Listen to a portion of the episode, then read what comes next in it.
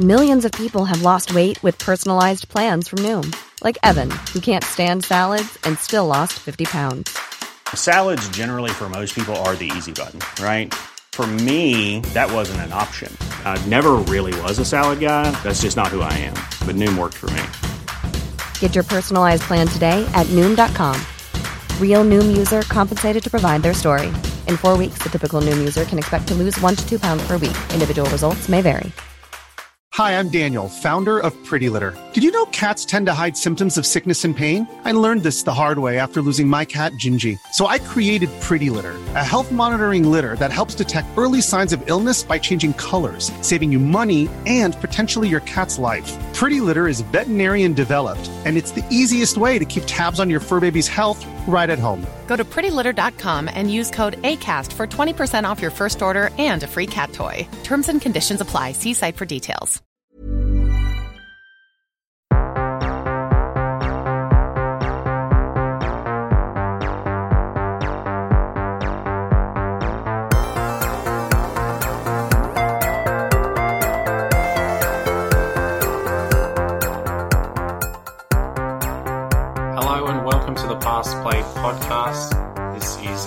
Reflection on every video game story ever.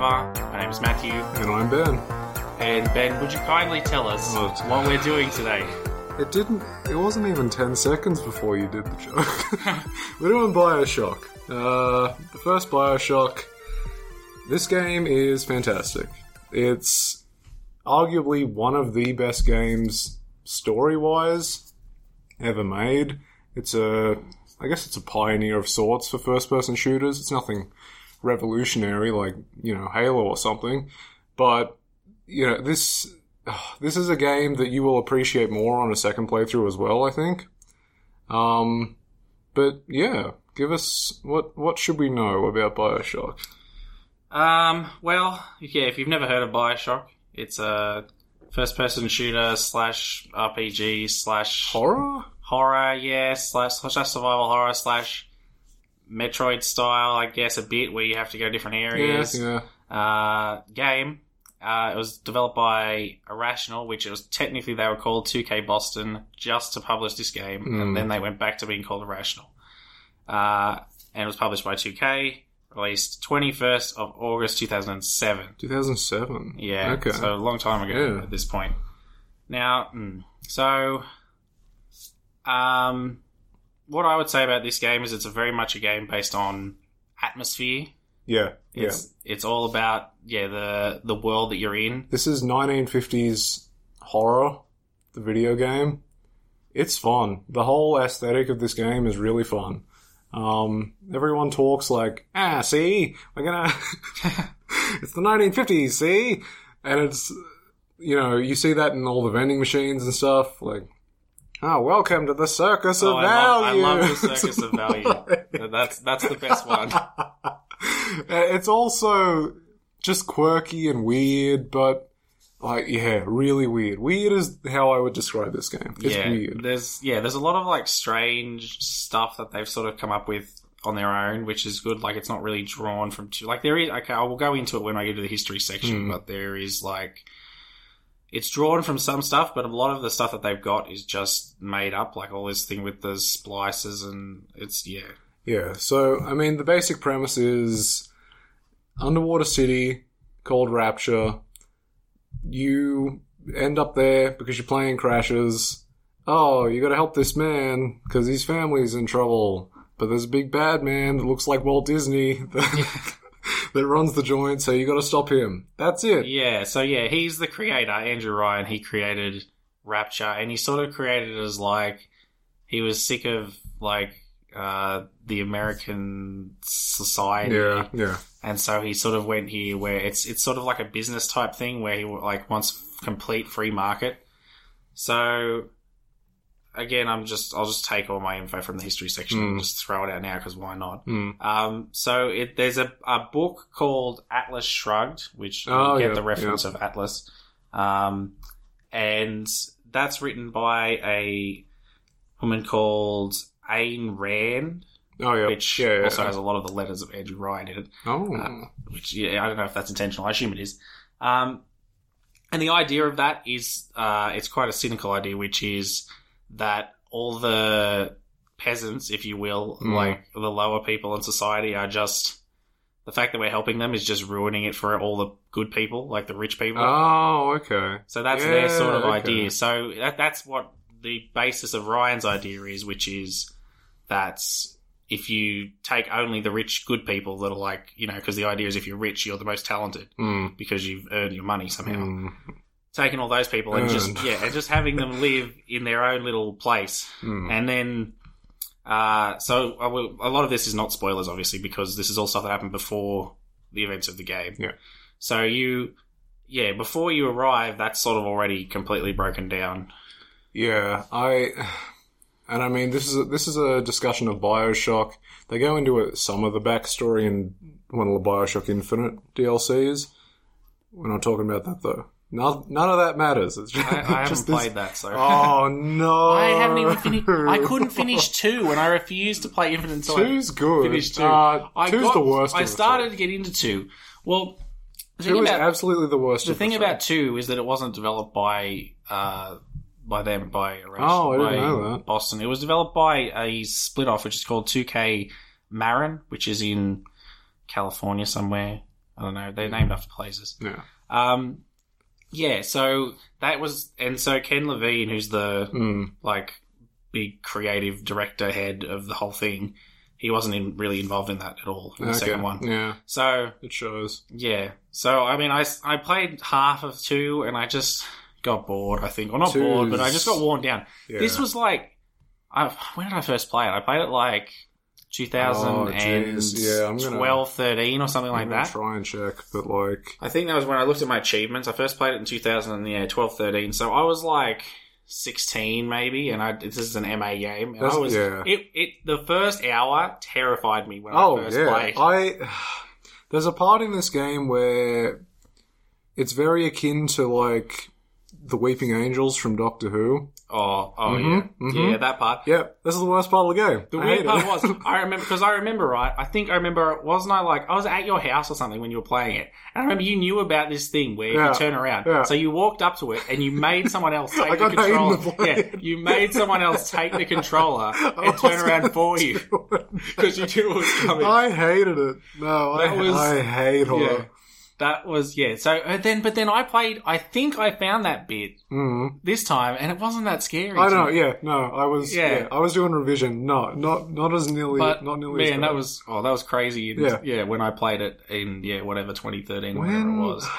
When would I have played it? Um, so yeah, so I mean, the gameplay is it's different, but it's like not groundbreaking, is what I'd say. Yeah, uh, yeah. It's. uh, I don't know how I describe. I mean, it's not a fan. It's just. It's fine. Yeah, yeah, Like it's, it's, just fine. so for me, uh, like first person gameplay is like. It's it's where it is. I don't think you can. There's not much more that can Yeah. be done with Yeah. first person. Like You can't reinvent the wheel at this stage. Yeah, I think like in if you're in a third person camera, there's a lot more stuff you can do in terms of like crazy moves that you Yeah, can do. But, but yeah. when you're in first person, you have a limited ability to turn around and stuff like that.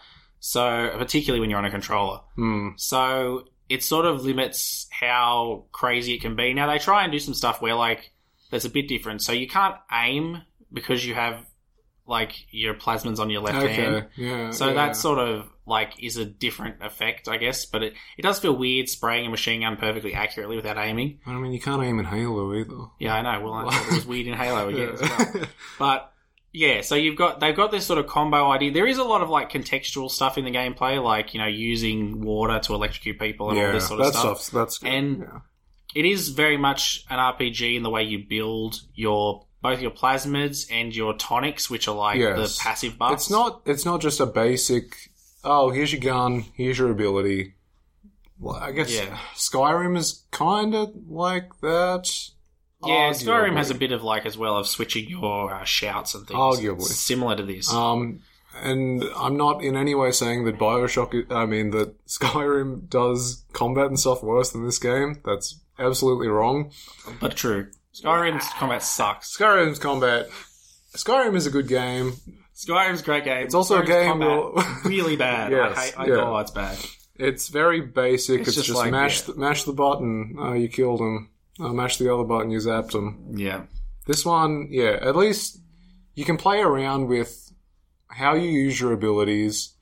You know, you can, like you said, there's water on the ground. Zap the water, electrocute enemies. There's oil on the ground. Zap the oil. Uh, I mean, With fire. burn the burn the oil. Burn the oil, yeah. so yeah, Yeah, there's and I think you can freeze. there's a freeze Uh, blast thing. uh. there's one where you can throw bees at people. What more could you Yeah. want? There's yeah, it's so yeah, and then the, and so it's not really an RPG in the way that you would think of an RPG, which is Hmm. often like wide open worlds where you can go and do lots of side quests. There are no side quests. There's no like there's some side areas where you can pick up gear, but there's no like different Yeah. missions or anything. There's no. I'd define an RPG arguably as a big collectathon, where you are picking up everything you see because oh, I might need this, might Yeah. need it. Yeah, and it's an RPG in that sense because you are you're always forever collecting ammo and different Mm. tonics and all this stuff. But the idea of the RPG main element is being able to kit out yourself the way you want. So There's you no there's no progression in terms of collecting in this game. Like you're not going to find a better piece of armor no, or something like that. but you Yeah. might find better buffs on your tonics. Yeah, yeah. So you can yeah. So the you have a limited number of slots for your tonics, Mm. and so putting in what passives you want is sort of a good key. So you can go for like a stealth playstyle where you get like crazy melee damage from behind and all this stuff. Or you could go for a sort of hacker playstyle where you, you know, you make can get all use because there's a lot. such. there is a lot of hacking in this Oh game. Oh my god! There's so much hacking. I so much of that. I have never game. seen so many pipe puzzles in I my life. I don't. I mean, I get it because underwater city, but like, why? Yeah. And so they have to make it like they do a good job with the difficulty of those is what I'll say because Mm. near like by about the halfway point if you haven't put any investment into making hacking easier it some of them are literally impossible Yeah, like they'll yeah. just form a wall It of goes- unblockable tile un, like unpassable tiles Yeah. and you can't do it so if you want to be a hacker you need to put some effort into it you can't just be really good at Yeah. puzzles Yeah. You can't really be a jack of all trades. no Yeah. but you got to choose, yeah, which which abilities will fit your playstyle, which is, hmm. I guess, you know, what the RPG element is. Um, yeah, so yeah, in summary, it's very much an atmosphere game, as I said right at the Yeah, start. It's it's about the world. There's a lot of lore that you don't have to find, like a lot of Yeah. audio logs. Yes. You could just sprint through this game, you know, plot point, plot point, plot point, done.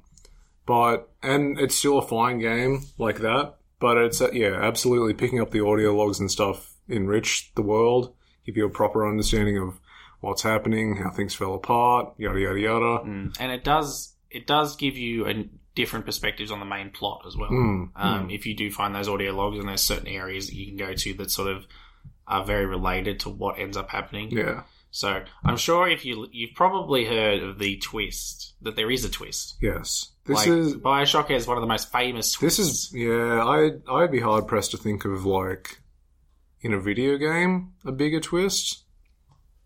yeah. I mean, not off the top of my head. No, yeah, Um, but yeah, it's one of those ones. Like I think I saw something. ah, When did I, I saw something a couple of months ago about like that they that someone had written something like looking back at the Bioshock twist. Like that's the type of yeah. hmm level that it's at. That like we're sitting here like 13 years after it came out, and people are writing stuff going, "Let's remember this Bioshock twist. It was really important." Yeah, So we'll talk about the twist in the spoilers, obviously, Mhm. because that is the biggest spoiler it's in the, the yeah. game. That that is the point of the game. Like Yeah. you get to that and you're like, okay, that's it. Everything makes everything. sense. Yeah. So yeah, Yeah, we'll get to that there. So, do you have anything more to say? I think this I think we've done the yeah initial fine. Yeah, All right. Well, we'll yeah, we'll get more into it as we go into the history section, which is up next. Which we didn't talk about. If you haven't listened to this before, this is the sections that there are. hmm There's the starting section where we just talk about it. Then there's going to be the history section, and then there's going to be the spoiler section. So we will head off, and then we'll come back with history.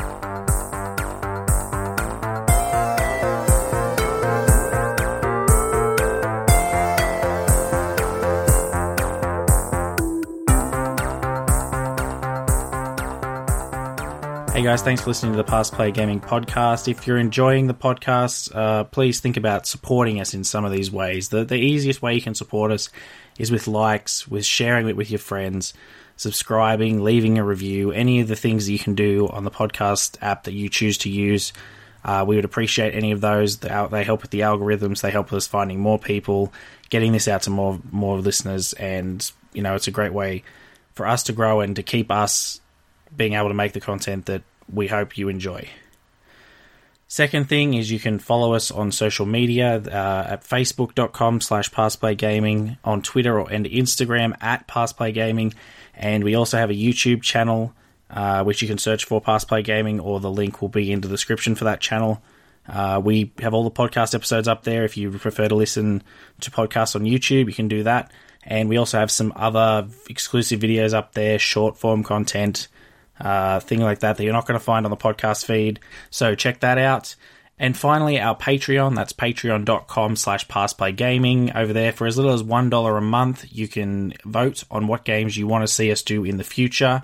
Uh, for $5 a month, you can get these podcast episodes one week before everyone else, one week early, and it'll be ad free, so you won't have to hear this ad again.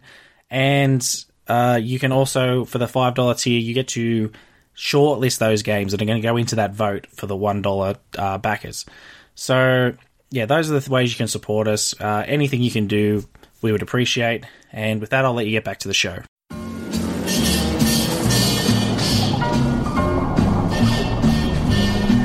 Somewhere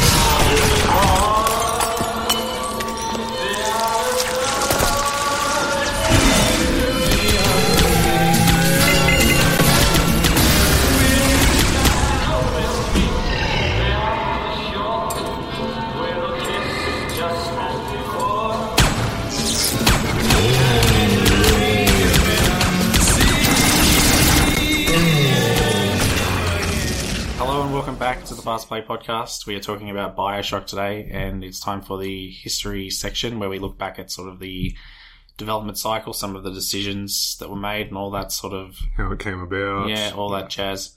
So, uh, as I said at the beginning, the game was developed by Irrational Games, which was called Irrational Games when it was first formed. Then it got bought by 2K. Mm-hmm. It was called 2K Boston just to release this game. Then they decided to go back to being called Irrational again. Well, they were still owned by 2K. Name recognition. Yeah, no, so they're still owned by 2K, and then they went just decided to do that. Yeah. So it was actually developed by 2K Boston with help from 2K Australia. Mm, Australia Pride. Yeah. yeah. So and they were like a split off, and they were also irrational employees, but they got split off, and they they did help on the second one.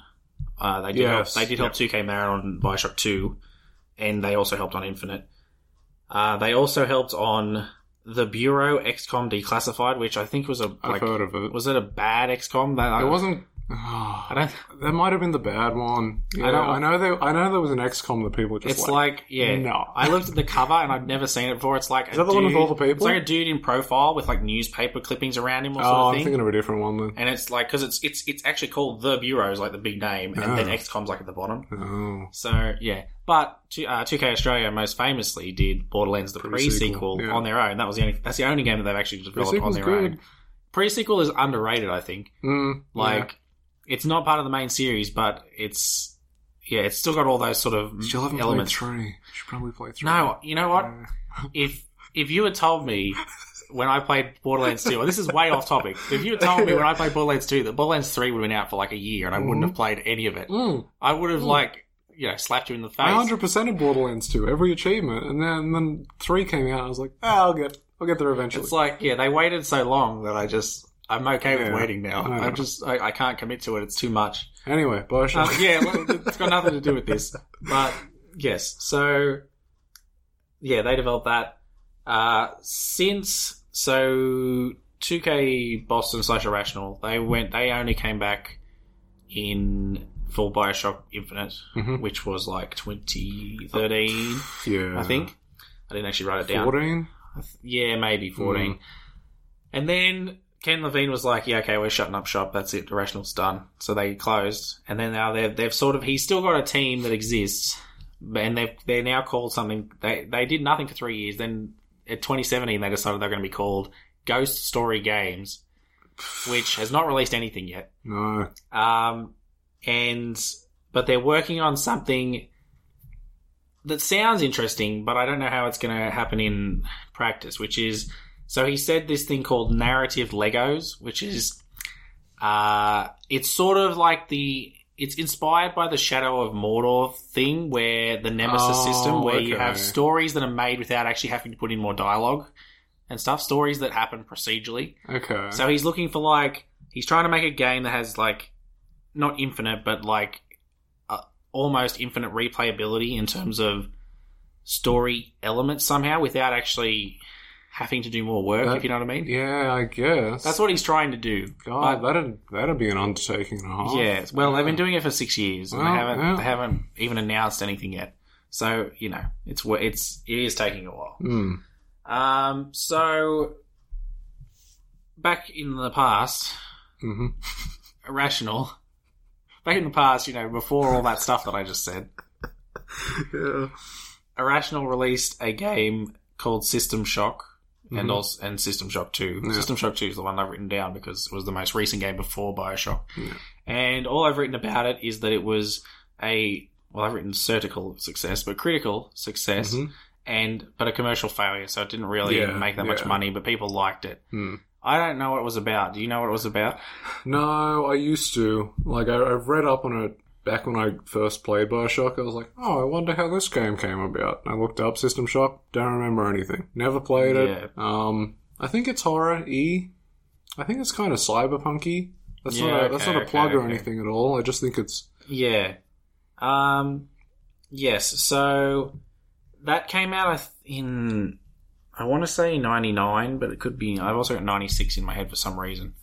But I think 94. 94, Hmm. System Shock two. Oh, System no, System Shock 1 was Ah, 94. Okay, I think Yeah, System Shock 2 99. 99. Yeah. okay. So then again, there was there's big gaps here because it took them a lot of time to get their ideas Hmm. together for this game, and I mean a long time. Oh, yeah. So in 2002, they had an idea of a game system, which is that you have, well, sorry, that you have three groups. You've got protectors, you've got harvesters, and you've Mhm. got drones carrying something of value. So that r- becomes the big daddies, Yep.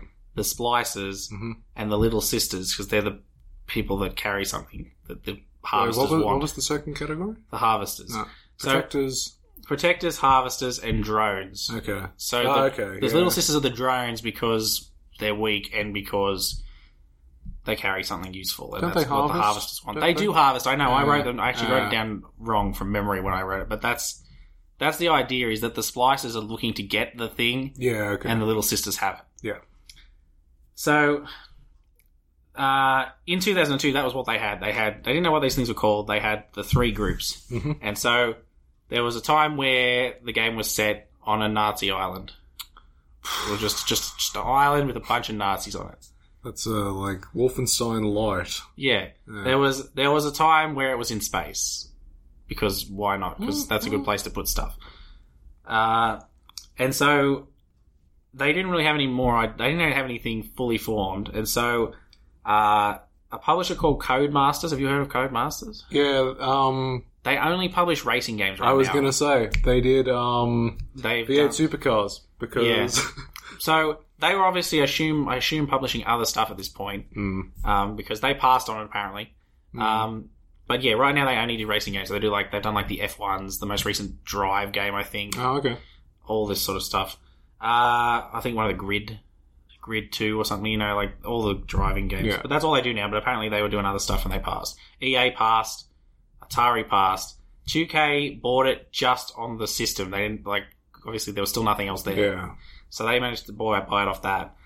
And that sort of really ramped up production because they had obviously lots more money now. Yeah. They got to have more people. I think they tripled their staff from 30 to 90, I want to say. Uh, And so they still didn't know what it was going to be. And then Ken Levine, who, as we said, is the mastermind of the whole situation, he went to uh, Rockefeller Plaza, which is in Manhattan, which I'm sure other people know more than I know. but that's where it is. And there's a statue of Atlas holding up yeah. holding up the Yeah. globe, and like obviously Atlas plays a big part in this game, just the, as the name. Mm-hmm. But he sort of just the way that statue was made was what he uh, sort of inspired the aesthetic Yeah. of what Yeah. became Rapture. And interestingly, I saw that uh, that statue was being built during the Depression, and Rockefeller is it Rockefeller? I think he he was the one that he's like a business guy. was big. Yeah. He was a business guy, Yeah. and they, they whoever was building it, they stopped funding it, and he funded it himself, which is very much a parallel to what to Yeah. the, the plight of Andrew. Ryan. And so, as I said in the previous section, also there's also the book Atlas Shrugged, which, yeah, if you get the idea, Atlas is carrying the world, and he's just like Poor people eh, suck, drops the world, moves on with his life. Like Yeah. that's sort of the idea. Atlas is being because if I mean, I assume you know, like you know, and other people know about the story of Atlas, which is he's Yeah. like a Greek myth of yeah, he was like tricked, I believe, into holding up the world. I th- was it Hercules? Was that a Hercules thing? I think Hercules was carrying it for a while. Oh, oh, Atlas tricked him into Atlas tricked him. Atlas and tricked Hercules, like, hey, you into want to do this taking for a it, second? and then he was like, all right, man. yeah, Hercules tricked him back. So Atlas's job is to hold up the world, and yeah, so the idea of Atlas Shrugged is Atlas just goes, eh, drops the world because it's all about selfishness. Hmm. Um, so they said that the the money really was showed in the graphics, which is usually where the money does show a lot of the time. Like you can come up with a good game system, but getting that, all that art stuff done uh, is the big problem. So the biggest issue they had was working out what to do with the uh, drones, which were the became were going to be the little sisters, Yeah. but they weren't to begin with. So they had the idea for the big daddies, and I mean the harvesters are very sort of they're just people, but crazy people. Really messed up. Constantly wearing Yeah. like party masks. Yeah, um, yeah, masquerading masks. So the first idea they had for the little sisters were they were just bugs, and it's like, Okay. why is a suit man protecting a bug first? Sure. Then and then they're like, but the thing is, they wanted you to care about the Yeah. drones. Yeah. You didn't want to just you know squash them like That a bug. a bug. Yeah. Yeah. Yeah. So they were trying to get emotional support for these things. Oh, sorry. Mm-hmm. they were trying to get emotional support for these things. So their next idea, Oh, get this, are you ready for this? Their next idea was dogs in wheelchairs. I, you know what? I I'd, I'd have sympathy for it. I'll tell you that. I guess. I just I just imagine the game as it is now, but just instead of little sisters, you've just got dogs rolling around in I, wheelchairs. I don't hate the idea. I don't know how it would ever work, but I don't hate the idea. Hmm. So that was their next idea, and they didn't. They really they weren't happy with it. They I wonder what happened to the bloke that came up with the idea. Yeah, I mean, well, it was the best they had at the time, so I'm sure they were okay with him. but someone pitched the little girl, and they sort of were like, "Oh man, that's a bit, Mm, you know, ooh, that's a bit controversial." But they all immediately also went like, "Yeah, that's the right answer." And they fired the bloke that had the dog wheelchair idea. They're like, "Come on, man, dogs? Are you kidding? Like, this is way Get better." out of here! We've leveled up. Um, so yeah, that was the, and then that sort of all led into the the basic morality choice in the game, which we'll get into in the spoiler section. There are weaknesses to the morality choice, I think, Yeah. in terms of it's not as much of a choice as you wanted. And I will, there'll be another quote that I've got here about that. Um, and then, so they made all this, and then they play tested it in 2007 when it came out. Someone played, they, they did a play testing group, and the dude went, the dude that was in charge of the focus group went, yeah, you're pretty effed here, mate. This is, this is, everyone hates this. They all hate it. They think it's crap. And they're like, hmm, well, that, this is a bad sign. Uh, and all that, the main thing that they did, so that they said all the people were like, the questions were like, why are we going in this thing? Why are we going down here? Why is all this happening? And so they, the main change that they made was they added the first cutscene in the plane. Okay. Yeah. That was the main Okay. thing. They, so you said they did other stuff, but that was the big one that like just established where like what's happening Mm. and why you're where you are. Even still, what you're like, a lot of it is like, oh, what? What's that? Who? Why? Um, Yeah, I mean, so the idea is it does sort of fix it because it's like if you just spawn next to a lighthouse and go down a thing, you're like, what am I doing? At least if you're That'd playing be, crashes, that'd be really indie game. Yeah. That's an indie game. at least when you're playing crashes and you're in the ocean and there's only one building near you, yeah. you're like, well, okay, I guess I'll go to this building. And then, you know, there's no one there. So you got to go, well, I guess I'll get in this thing Yeah. and go down. So that was, I mean, so the thing is that it is a very non traditional game. And, uh, probably whatever they got to play in a playtest doesn't give you the idea of the whole thing. No, yeah, absolutely. You couldn't take a snippet of this game, really, and Mm. be like, oh, yeah. It really, especially with the twist that we'll get into, it all makes sense in the end. Yes. So it's sort of there are hanging questions throughout most of the game until you put it all together, Yeah. and so you really need to take it as a whole. So that could be one reason why. But when we get to the reviews, like it was fine. Mm-hmm. They were fine. They were fine with what they had. So because what they showed in that playtest was basically the game, but they just added that cutscene. Yeah, I mean, as, as, a, as an details. actual game, it's nothing special. It's No. just like, again, like I've said with probably a couple of the games we've reviewed, mainly Shadow of the Colossus, it's an example of games as an art form. Yeah, you're going to hear that a lot on- Yeah. on, this. On Yeah. this you know, that's those are the games that we're doing most mm. a lot of the time. It's, yeah, it's absolute, like, it's not a you know, it's nothing revolutionary in terms of how you play the game or anything. But as a story, as like an aesthetic sort of thing, this, yeah, it's fantastic. And that's where the potential is, I think, right now. Like gameplay is has a ceiling, and we're getting very Mm. close to it. Yeah. But story is always infinite. That's, can- yeah. There's There- always a lot of possibility. that have already like there's not much more you can do in terms of a gameplay sense to make like you've got your basic shooting, jumping, walking, running. You hmm. can't do much more with that. It all comes down to what's this game about? You know, what's happening? What's it look like? Blah blah blah. Hmm. And as I said, there's before the third person gives you more freedom Oh, yeah, for yeah. crazy gameplay moves because the You way can't that do the a camera's independent. first yeah. person or something. you know? Exactly. But first person, what first person gives you, there are a few things that first person gives you, but the one that matters for this game is immersion. Yeah, yeah. When you're in first person, like you are, you're If there. this game you're was the third character. person- It'll be weird in third Yeah. person, especially because of the sort of like you don't there's, you don't know anything really much about yourself in this game, and so I don't think you. I think you speak in the very beginning cutscene. You're like, oh, yeah, something, something, and then your plane crashes, and then I don't think I don't you think say you another word. No, you well, make grunts and because stuff. there's a exactly there's a voice actor credited, and I was like, when do you talk? Mm. when do you talk in this? So, because your character's name is like Jack, Jack, the most generic name in history, like. But yeah, you. The idea is, yeah, that you're pretty much a blank slate most of the way, hmm and then you get some character development near the end. Yeah, I mean, again, you're kind of. It's the whole silent protagonist thing of put yourself in their shoes, like Master Chief. For you know, in the Except first Master Chief wasn't in the silent. first Halo. Well, I mean, you know, he, bec- we- he became an actual protagonist. We had Yeah, that conversation. yeah. But yeah, it, when you make your character silent, you can be that character essentially. Hmm. So yeah, Um, all right, voice acting.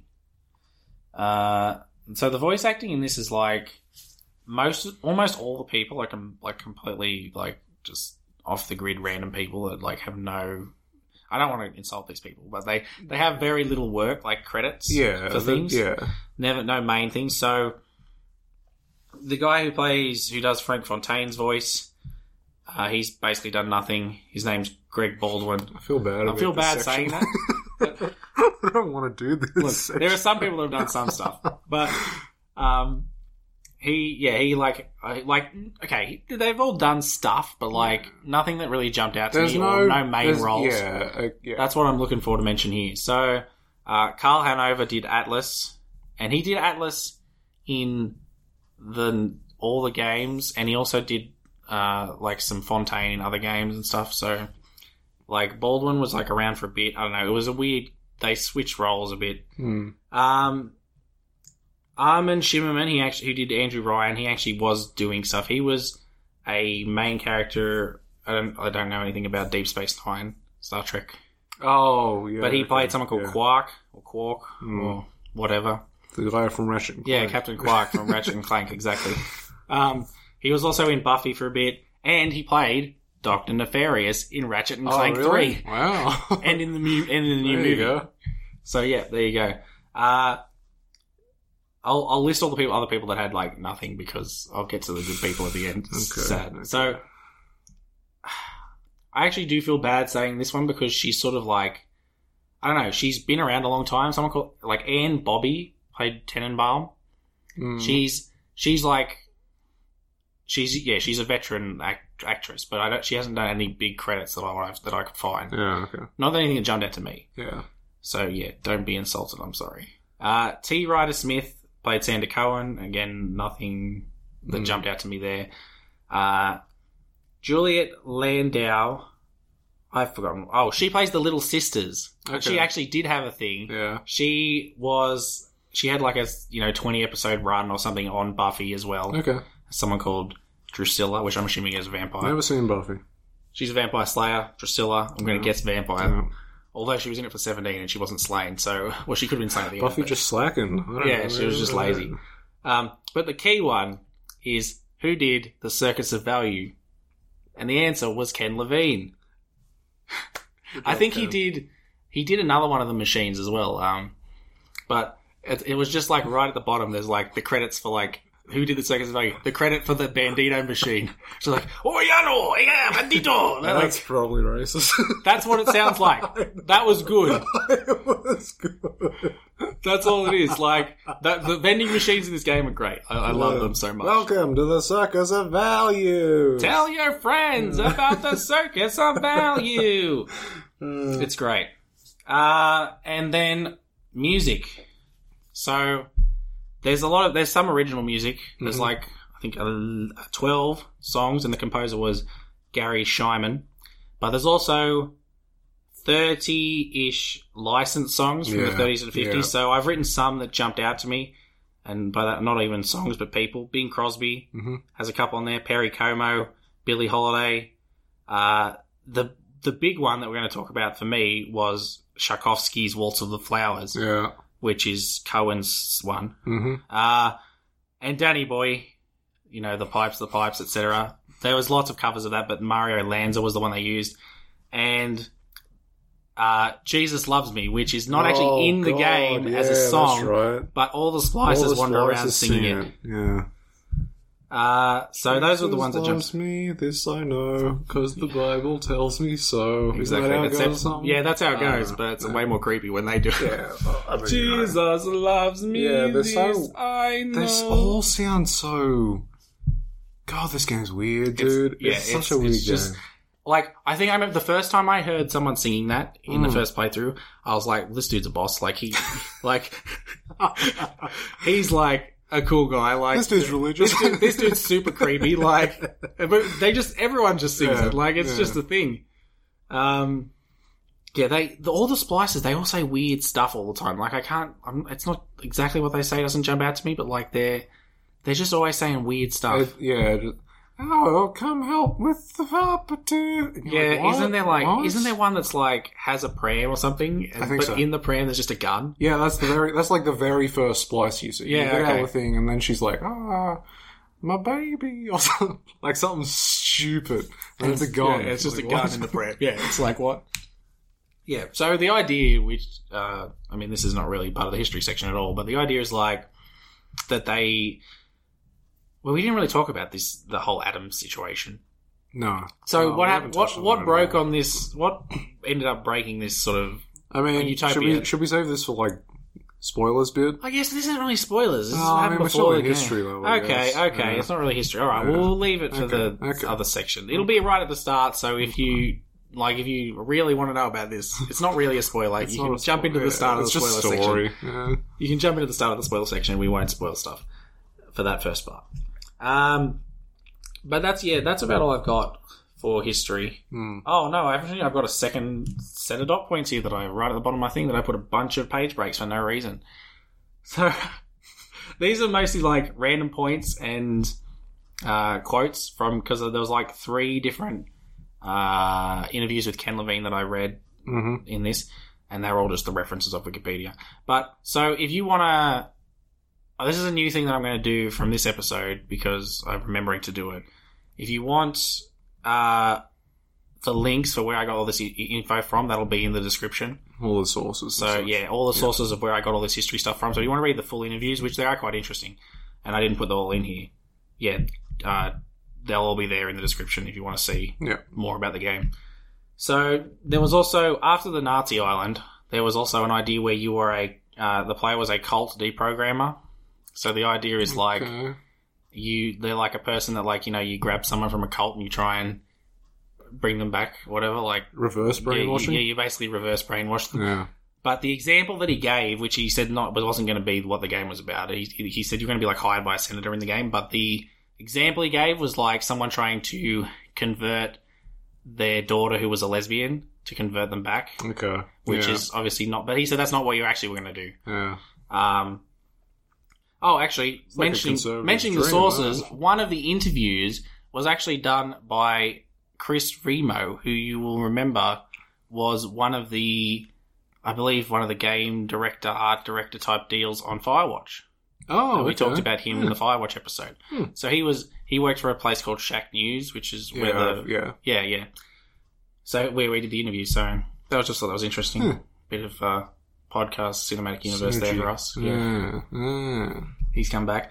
Um, uh, so one of the things that he talked about a lot was the idea of uh, the balance between exposition, which is obviously stuff that's told to you all the time, and contextual lore, which is in this case the audio logs and things that are things you can find out that you don't have to that are around Yeah. and not forcing you to do stuff or forcing you to hear stuff. So there is a lot of that in this game. Like there's not many, there's barely any cutscenes. There's like two No. Yeah. the one at the start and the one at the twist. Yeah. Um, and yeah, so that's sort of the I mean, they talk about show don't tell, but like this game tells you everything. it does yeah. It really does, but I, well, yeah, we'll get into that. But yeah, I th- the fact that it's sort of optional logs and stuff sort Mm. of is I think it's different to them just if they just played every audio log over the course of the story Yeah, eventually yeah. Like it seems it's too much. Yeah. Um, so they give you that choice to find stuff when you want. And it's like a lot for me. I like to like when I pick up logs like that. I also I sometimes like to just sort of Just stand. Stand. Yeah. yeah. and listen and because it in. otherwise, then like the proper dialogue will cut in. Yeah, cut it off or exactly. And you don't so- like you don't want like interesting stuff to be happening while you're in a gunfight, No, like and all no, this stuff. Um. Oh, that, I got to save that for the end. Okay, I got to save that for the spoiler part. Okay. Um. He also said there was a lot of inspiration from Half Life. Now I haven't played Half Life. I know Half Life's great, I can no, I can see that. I can get it. but I think some of that's also related to the twist. So I don't want to talk too much about Okay. it. okay. Uh, he says cutscenes are a coward's way out. He's like anyone can write, you know, Yeah, twenty minutes of a yeah. cutscene, but Okay. it's it's that's what he was talking as well about the exposition. He's just saying anyone can write a twenty minute cutscene, but you it's it's different. I guess that is like I'm not offended by cutscenes, but like yeah, it is very much leaning on the movie side and not taking advantage Yes. of what I games would, bring. I would prefer to be there and present for Yeah. this. Like, yeah, Yeah, yeah, it's it's it's not the it's not the unique part of games. It's very much leaning on other mediums. yeah. And I guess no, this is yeah. Mm, the little sister choice. Should I can I talk about that? I'd save it. That's Yeah. okay. We'll save that for the end as well. Yeah. Um, all right, so that's it for history section. Okay. So we're going to go into the full game after this short break. As I said, if you want to hear about that thing that I what was that thing we were talking about? the Adam stuff. Oh, the Adam. No, just then. Yeah, no, what was the thing I said before that wasn't going to be a spoiler? Oh, that I was talking about. Couldn't tell you. Oh, Couldn't God. tell you. Um, I don't know. Oh, the whole. Yeah, yeah, no, that was the whole thing. The whole, uh, all the Adam stuff. and Yeah, That thing I just said. yeah. Yeah, yeah, yeah. Okay. Yeah. If you want to hear about that, the very start of the spoiler section will be not spoilers. It'll be about that. Mm-hmm. So, goodbye. A man has a choice. I chose the impossible. I built a city where the artist would not fear the censor. Where the great will not be constrained by the small. Where the scientist would not be bound by petty morality. I chose to build rapture. But my city was betrayed by the weak. So I ask you, my friend, if your life were the prize, would you kill the innocent? Would you sacrifice your humanity? We all make choices, but in the end, our choices make us. Hello and welcome back to the Past Play podcast. This is the spoiler section for Bioshock. Now, uh, well, first of all, we got to talk about the Adam thing. The non-spoiler part So this is, right, is this part. we'll so get into just- the proper spoilers. yeah, if you, if you were teased by us, you know, talking about Adam Uh, before, we're oh, going to talk about it now. Here it comes. Yeah, it's not that crazy, but yeah, okay. So, yeah, so Ryan created this society called Rapture under the sea. He got all the rich people to come out over, Mhm. and there were a lot of problems. The first problem was that in every society, uh, there, I mean, there's an audio log in one of the bathrooms, like someone starts to clean the toilets. Yeah, like, yeah. even though this is all the rich, cool people, Someone got to do the someone's got to do the hard jobs. Yeah. So there's still poor people in these rich people. Yeah. Um, so that was a big problem. Second problem was Fontaine, who Yes. sort of gets a. He's like a business mogul type deal, Mhm. and he gets a bit of out, out of hand, and then they end up like having a civil war. And I think Ryan like tries to shut him down, which is the antithesis of his free market Yeah. philosophy. Right, something. Fontaine. Okay, so it, well, it's basically yeah, Andrew Ryan versus Fontaine. Um, Fontaine eventually dies. Yeah. Um, so And then as we, yeah, as the game starts, there's sort of a new movement between Ryan and Atlas, Yeah. who's leading like the so At- Atlas is the new. Uh, what's the word you use? Uh, revolution. Yeah, Yeah. but he, like his is different to Fontaine's. Fontaine's was like ruthless businessman. Atlas is like power for the people, Mm-hmm. Yeah. rise up the peasants, etc. But the biggest problem in the whole thing was Adam. Plasmids changed everything. They destroyed our bodies, our minds. We couldn't handle it. Best friends butchering one another. Babies strangled in cribs. The whole city went to hell. So they, this is sort of very, very loosely based on some real-ish science that happened in that was happening in about 2007. Okay. Yeah. But this thing with sea slugs was Oh, they got yeah, they some yeah. the Adam came from sea slugs or something, and then it gives you like superpowers. And so these dudes have been injecting themselves It's with it. drugs, yeah. But yeah, it gives you powers, but it also just messes up your head. So they're all gone insane and just yeah doing you, you inject stuff. the drugs, you get superpowers. That's yeah, that's it. and that's what you spend most of the game doing, injecting Yeah. drugs in Mhm. yourself and getting better, cooler drugs to This do game stuff. is very pro drug. Good Yeah. job, Bioshock. well, I mean, I don't, know, I don't know if it's pro drug when you look at the impacts. Look, you're getting cool powers. But Ryan doesn't partake in uh, Adam, as far as I know. no, I don't think so. But yeah, so that was what really broke it because it just breaks people's brains eventually. Yeah. Um. So okay, that's that's where we are now. That's a bit, yeah. so yeah. this is now full spoiler time. Full We're going to go from the whole thing. So That's, yeah, that's about it. Adam is was the Adam drugs that gives you superpowers. Done. Yeah. Okay. Spoilers. spoiler time. So go away if you don't want to be. you don't want. If you don't want to know about it, go away. Okay, so as we said, you start on a plane, Mm-hmm. and I remember in the one of the interviews, he sort of, I didn't really, it didn't really jump out to me, but it does make sense. Is that like he, ve- he very easily places you in the time in that this scene because one, you're in a plane and it looks pretty modern, so it's like Smoking on a plane. it's like you're definitely in a plane, but yeah, you're smoking. So it's like you, planes exist, but it's not so late that smoking is Hmm. still allowed on planes. So it's actually set right on 1960. Uh, Yeah, Yeah. yep. the year 1960. So Because I think the whole revolution thing happened late 1958 or something. yeah, okay. Because everyone's still in like New Year's Eve garb. Yes, That's the whole point. So it, the the takeover of I can't remember if it was Fontaine's attempt or Atlas's attempt, but whenever it, Fontaine. actually broke. Yeah, Yeah. Fontaine's attack on Ryan happened on New Year's Eve. Mhm. There's like a New Year's Eve party set in one of the spots Yeah. early on. Uh, yes, but it's set in 1960, and so there's like you're reading a letter from your parents. They told me, son, you're special. You were born to do great things. You know what? They were right.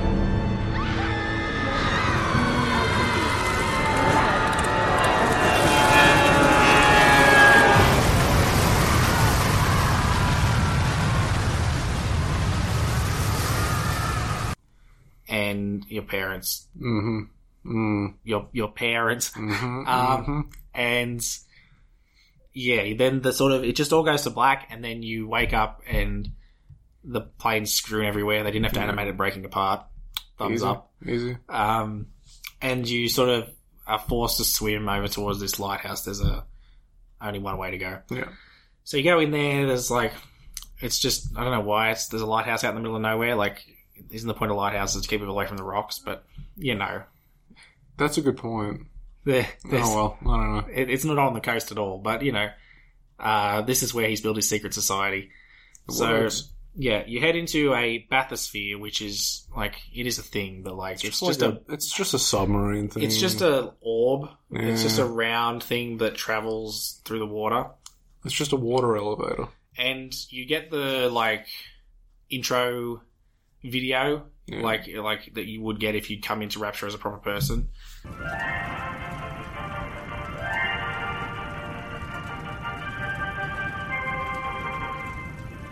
I am Andrew Ryan, and I'm here to ask you a question. Is a man not entitled to the sweat of his brow?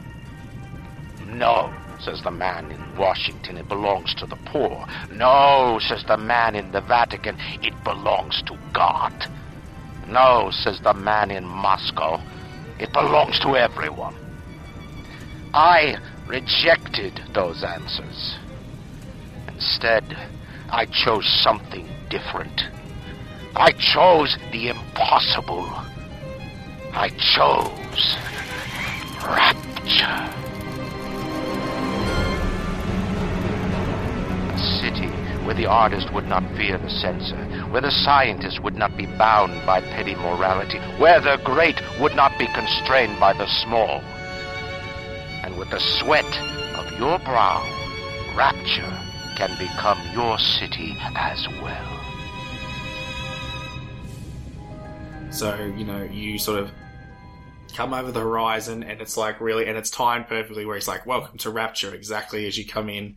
And it looks really good. Like, it looks, Oh yeah. it looks like a, you know, cool Yeah, place. oh, yeah, this place You're is like, man, this good. is, This is I've, fantastic." I've lucked out here on this plane crash. And then you stop, and the first thing you see is uh, a dude getting murdered by Mhm. another guy, another, Yeah. like, by a chick, I think. Because I think, Right. yeah, Atlas gets you on the comms, and he's like, "Oh, hey, other dude, go check this out. See what's happening." Just one more minute. The spear! The spear's coming up now! Johnny, security's banging off all over. Get a move on! Please, lady. I didn't mean no trespass. Just don't hurt me. Just let me go. You, you my gun. Is ah!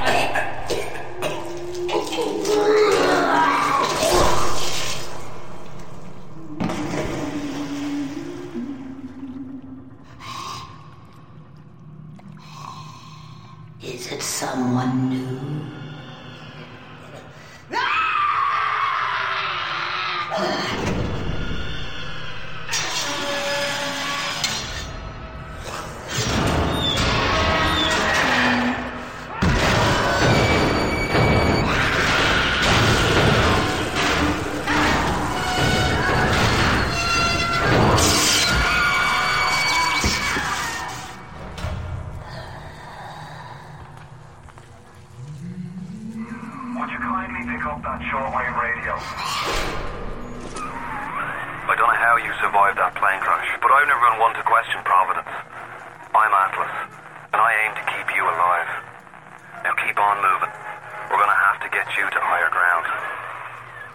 Yeah, so the yeah, there's a murder in front of you, and then they're trying to get in. The one that killed, they're trying to get in to get you, and you. So, Yeah. And then Atlas like does something with security, I think, to get her to run away. Yeah.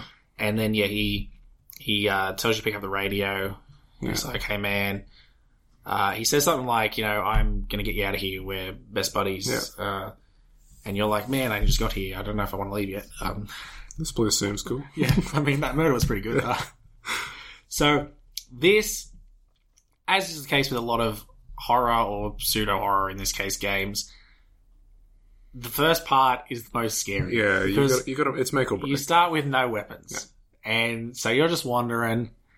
Uh, and of course, everyone's super creepy. Everyone's scary. Like I was like, perm- when the first time I played it, I was permanently in crouch. I was permanently turning around. I was checking my corners because these people are freaky and like, there's so there's like there's two types of horror. Like there's like the crazy person that just sprints at you, and then there's like the the slow burn. there's the atmospheric sort of yeah. like where you just hear creepy sounds, Yeah. or they're just sort of wandering around, really weird, like, and and then it's sort of yeah. When you get spotted, it also switches, but Mm. yeah, I think the the creepy horror is more like is affects you more or affects me more. The horror that's ever present is the best horror, Mm. as opposed to again, jump scare horror is the cheapest form of Yeah. horror. It's just, it's so anyone can do that. yeah, Like, but this horror where the whole atmosphere is scary, you know, you are constantly on edge. That's the best. I Mm. hate horror, but it's the best sort. Yeah, you know, on that, this is this is a bit of a sidebar, but I was actually playing yesterday a game called Superliminal, which just came out. What's it's, it- a, what's- it's a puzzler. Is that the one where It's like you're in a the dream the whole time, Oh, and objects is okay, perspective. yeah, yeah, perspective. okay. But there's one level in that that is horror technically, Mm. and there's literally not. I mean, you don't even see another person in that game, but they really there's no payoff, but they really build a sense of horror. Like you see, okay, spoilers for this game, by the way, for this part of this game, for this level. Superliminal spoils. Superliminal just came out at a reason, well, on Xbox anyway. Yeah, I think it's been on PC. Yeah, it's been on. PC. Yeah. So it's like you come into this area and the lights fl- flickering, they're going out, and there's like blood trails on the floor. There's Mm. bloody handprints on the doors. You go to look in a door that's got a handprint on it, and it slams Oh. in your face. So it's really freaky. But at the end, uh, this is the spoiler right now, so skip 10 seconds. It turns out that it's just red paint and they're like half painted a room. What? So, but it, it works, right? Because I- yeah, no, I there's no it. actual horror, but it you It's feel like there is the whole Yeah, time. Okay, no, I can get it. So that's the type of horror that works to me. Like I was like freaked out during that. Yeah. Um, even though there's no, and I didn't expect there to be anything at the end. Like I thought there, it's possible, but I didn't expect it Mm. because, you know, it's one of those games where you don't see any other people. You're just doing puzzles. Yeah. Um, but it was yeah, it was quite genius. So that's the sort of horror that works, and I think that's the sort of horror that definitely pervades the first few hours of this. Yeah, Maybe yeah. not in. Again, it suffers from the same problem that all horror games do, which is once you, You get, get cool, you're once you get crazy scared. abilities and start murdering people yeah. left and right. It's not as scary, it's not as scary. when nothing's a threat. Yeah. I mean, Big Daddies, they're still scary all the time. Like, especially if you Oh, accidentally hit one. Oh, and yeah. it 'Cause they don't aggro on you They don't attack you unless you attack Yeah, them. yeah. But if you accidentally aggro one, yeah, you're in, like, yeah, it's, it's terrifying. Hmm. Um, so, yeah, your first bit's very tense. You sort of, I don't remember exactly how it goes, but you get a wrench You get a in wrench, some way. and then he's like, "Oh, you got you got to kill her." He teaches you to hit people because I mean, I mean, basic motor function. Have you ever killed someone? You're about Atlas to. is Irish. Yeah. Just throwing that out there. because you weren't aware of that. Atlas is Irish. I believe for a while he was Australian, or no, There is an Australian character. for a while he was Southern. I definitely heard that, and, oh, Yeah. and no one wanted to trust him when he was Southern. So No, he was he was a Chinaman. was he? Oh god, Yeah. I saw something. I swear I saw something about Southern, but yeah. How do you way, pretend to be a Chinaman? I don't know. I'm not gonna try. No, I'm not going. to I'm not going to try. but we- whatever. I, I I swear. Yeah. Anyway, Yeah. but we- he had a different voice, Mm. and they didn't like people were like, man, I don't know, this guy's a bit, oh, a bit suspicious. I don't No, like this guy. So they're like, hi, you know who's the most trustworthy people? The Irish. Hmm. Let's go with that. Everyone likes Irish people. Irish accents are so nice. Which is true. The Yeah, yeah, Irish accents yeah, are very like that's- charming. Good. So they made him Irish. Uh, so he, yeah, and then you get your first plasmid off a, I think a Gatherer's Garden machine, Yeah. and that's the electro thing. So he teaches you like uh, combos. So you zap them and hit them, and you get bonus damage. Yeah, yeah. So that's sort of like If it's there are fun, yeah, there's gameplay things. there are a lot of interactions that they that you can build as you get more powers and different weapons and stuff. Well, not really the weapons, but the weapons are just all different ways of dealing Yeah, X damage. But uh, the powers to sort of yeah, using as we said, using water or f- gas or whatever, using different yeah, environmental things and Mm. comboing that with your abilities, with your shooting is or hitting. Yeah, yeah. Um, so very early on, you come into like the top of a theater, and this this isn't the first time, but it's it plays knowing the end. It like it's it's the first time I noticed something, which is he says you walk in and there is a very brief cutscene where you're not in control, and he says Careful now. Would you kindly lower that weapon for a minute? You think that's a child down there? Don't be fooled. She's a little sister now. Somebody went and turned a sweet baby girl into a monster. Whatever you thought about right and wrong on the surface, well, that don't count for much down in Rapture. Those little sisters, they carry Adam, the genetic material that keeps the wheels of Rapture turning. Everybody wants it, everybody needs it. Would you kindly put that wrench away? Hmm. And you put it down. Like it disappears off your screen. and you come up, and so you've come up into this theater, and there's a little sister down there because that's what he's saying. He's saying, Yeah. uh, you don't want to hit, you don't want to go down there because, You don't want to beat on little girls. yeah, well, basically, I mean, you're up really high. It'd, be, it'd probably be leg breaking to jump down. Is there full damage? No, no. I don't think so. Can you even jump? Yeah, you can. Wait. You can jump. Hmm. Yeah. Yeah. Um. So, but you head down and you're like safely on the other side of the glass, and then a big daddy comes in and like murders some guy because the yeah the as we said at the start the splicers who are the representing the harvesters in this Mhm. three like triumvirate of roles yeah. they want to get the little sisters and the big daddies are protecting the little sisters Yeah. so the little sisters on her own Little so a harvester collect, comes in They collect the Adam. they collect Adam off And then the splicers want the Adam because drugs. Yeah. And then the big daddy's like, nah, bro, don't even think about it. That's it. That's the so- yeah so in this in this exact situation yeah you get down there and because the little sister's on her own the har- the splicer comes in and he's like oh i'm gonna creep on you and then gets absolutely wrecked by Mhm. a big daddy so there's two types of big daddies in this bouncers which are the ones that we've at the start uh, with the drill, Drill hands, hands, yeah. and they're melee only and then there's rosies who have guns Yeah. um, yeah, so he gets absolutely wrecked by this guy's drill. And so that sort of very quickly sets up the dynamic. Yeah. You know, you've seen Yeah. there's a little sister collecting some stuff. She's really creepy. She sings like as she injects people and like takes their stuff. And then the guy comes in creeping, Big, Big Daddy protect. You get the whole dynamic straight away. Mhm. Uh, and so then you quickly move into the first sort of main area. That was sort of the tutorial area, which is the medical pavilion. Uh, hacking, I've written hacking. Hacking happens all the all the time. We talked about hacking a There's bit. so much hacking. So many hacking. Like Hack the drones, hack the cameras, hack doors and stuff, I Yeah, think. yeah. Like, Bloody. At a, like God damn. yeah. At some point, you just start pressing that auto hack button. Like Oh, yeah, it costs like 'Cause you a just- couple of bucks or something. it costs Like, money, I whatever. think, or I think is there auto hacks you can pick up? Maybe. I think there's auto hack tools you can pick up. If there's not, there's some other game that does it. Yeah. So you, yeah, you like, there's so many um, hacks to do, and yeah, you just get sick of them eventually. it's just so many. Yeah. Um, because like every time you go around a corner, it's like, oh, there's a turret. Oh, you Yeah. got to get behind. You got to hack it. Oh, there's a camera. Oh, if the camera sees Yeah, you, so if the camera sees you, then there's like things. 90 seconds Yeah, where it just uh-huh. spawns infinite security bots to attack you, and you have to just gun them down for 90 seconds, and then it runs out, and then you get spotted again, and then you got to do it again. So that's a that's an irritating part of the game, but it is like a weird sort of it's a different mechanic thing that you like. It just adds something rather than just wander around shoot people. Yeah. It's like you have to worry about hacking and worrying about getting spotted by these cameras.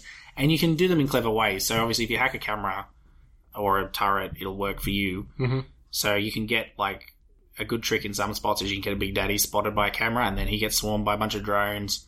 Because so, the the turrets would not ever work in a real world sense, like the flying turrets.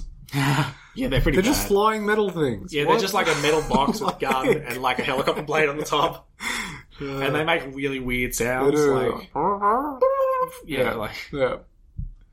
Uh, and yeah, the alarms. I just wrote. I just said that. Uh, you get like your first tonic. So as we said, tonics are like passives. So you can Mhm. choose how you want to kit out your guy. You start with one. There's three different types. There's physical.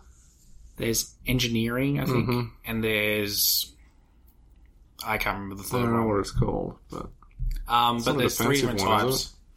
I'm not sure. yeah. So yeah, you got your three different types of the the tonics or whatever. Yeah, so you And start they with- just they complement your plasmas. You start with one slot, and then you can use Adam, I believe, to unlock new yeah. Mm-hmm. slots. So there's sort of different ways you can use your Adam. The first way is that. Another way is uh, at the well at the Gatherer's Gardens where you do all this stuff. But you can also buy new plasmas, so you can buy different ones, or you can buy upgrades on the ones you have. So like it goes up to like three on each one, I Yeah, think. So you can so you have to start with Electro Bolt one, but you can upgrade that to Electro Bolt two or three Yeah. and get more power or more stun length, more damage, all this stuff. And that applies to all of them. Mm-hmm. So you've sort of got the two choices, and I believe you can also buy with Adam health upgrades and Eve upgrades, Yes, which increases yeah. your maximum pool for Mhm. both of those. So Eve is your mana in this case, which Yeah. is what you need for plasmids. So you have, I, I don't know what the health ones are called. They're just called health hypos. I think they're yeah, they're called the, the Eve hypos definitely, and they're just like you inject yourself. So health's red, Yeah. uh, Eve's blue because always As mana's is, blue. yeah. Inject yourself, and that boosts up your level. So you can carry like nine of each. Yeah, it's and fine. really, yeah, stack up those uh, the heals or the eves. But yeah, every time you use um, um, plasmids, you've got to Yeah, it's just mana. Yeah, you got to mana it up, but it doesn't regenerate on its own, No. which is a key. Yeah. Uh, so there's sort of, I mean, it's like everything. I'm like sitting there, like I'm never going to use my Eve. I'll just, Yeah, I'll just shoot mhm. them Yeah. because I don't want to waste it. And then I'm sitting there with like, I max, mean, it's, it's the RPG thing. Exactly, Like, yeah. Oh, I might need this later. I Mm. might. I don't need it now. Like, I need it later. So the I can't remember exactly why you have to do this. I think maybe the doctor has a key or something. You have to go after the doctor, Doctor Steinman. Yeah. I think he has the key to get out of the area or something. But Atlas tells you to go after him. He's like. So the idea is, yeah, the bosses are all messed up in some way by Adam, just Mhm. like the other people, but they're messed up in a more creepy way. So Steinman's thing is that like he's got so obsessed with making people beautiful that he like disfigures them. It's weird. Like he makes them too beautiful and he kills them. Yeah. So it's actually reminded me of uh, I was playing Arkham Knight a couple of, this week, last week, Mhm. and in that there's a side side boss, Professor Pyg, Yeah. who does the same thing. He creates Dollotrons, which are like he thinks are like super beautiful. People. It's just yeah. It's this weird psycho obsession with beauty and, Yeah. and like just plastic surgery and all that jazz. And uh, at one stage he's like, oh, I don't know, but he's super obsessed with symmetry. I'm pretty sure that's his whole gig Mm. or something. Um, yeah, that's because you all- you encounter him, and he's got like three women hanging from the roof or something. He's like, oh, this one was too fat. And it's like, what? She's Yeah, like, she's yeah. like 50 kilos. Yeah, or yeah, something, yeah. Maybe.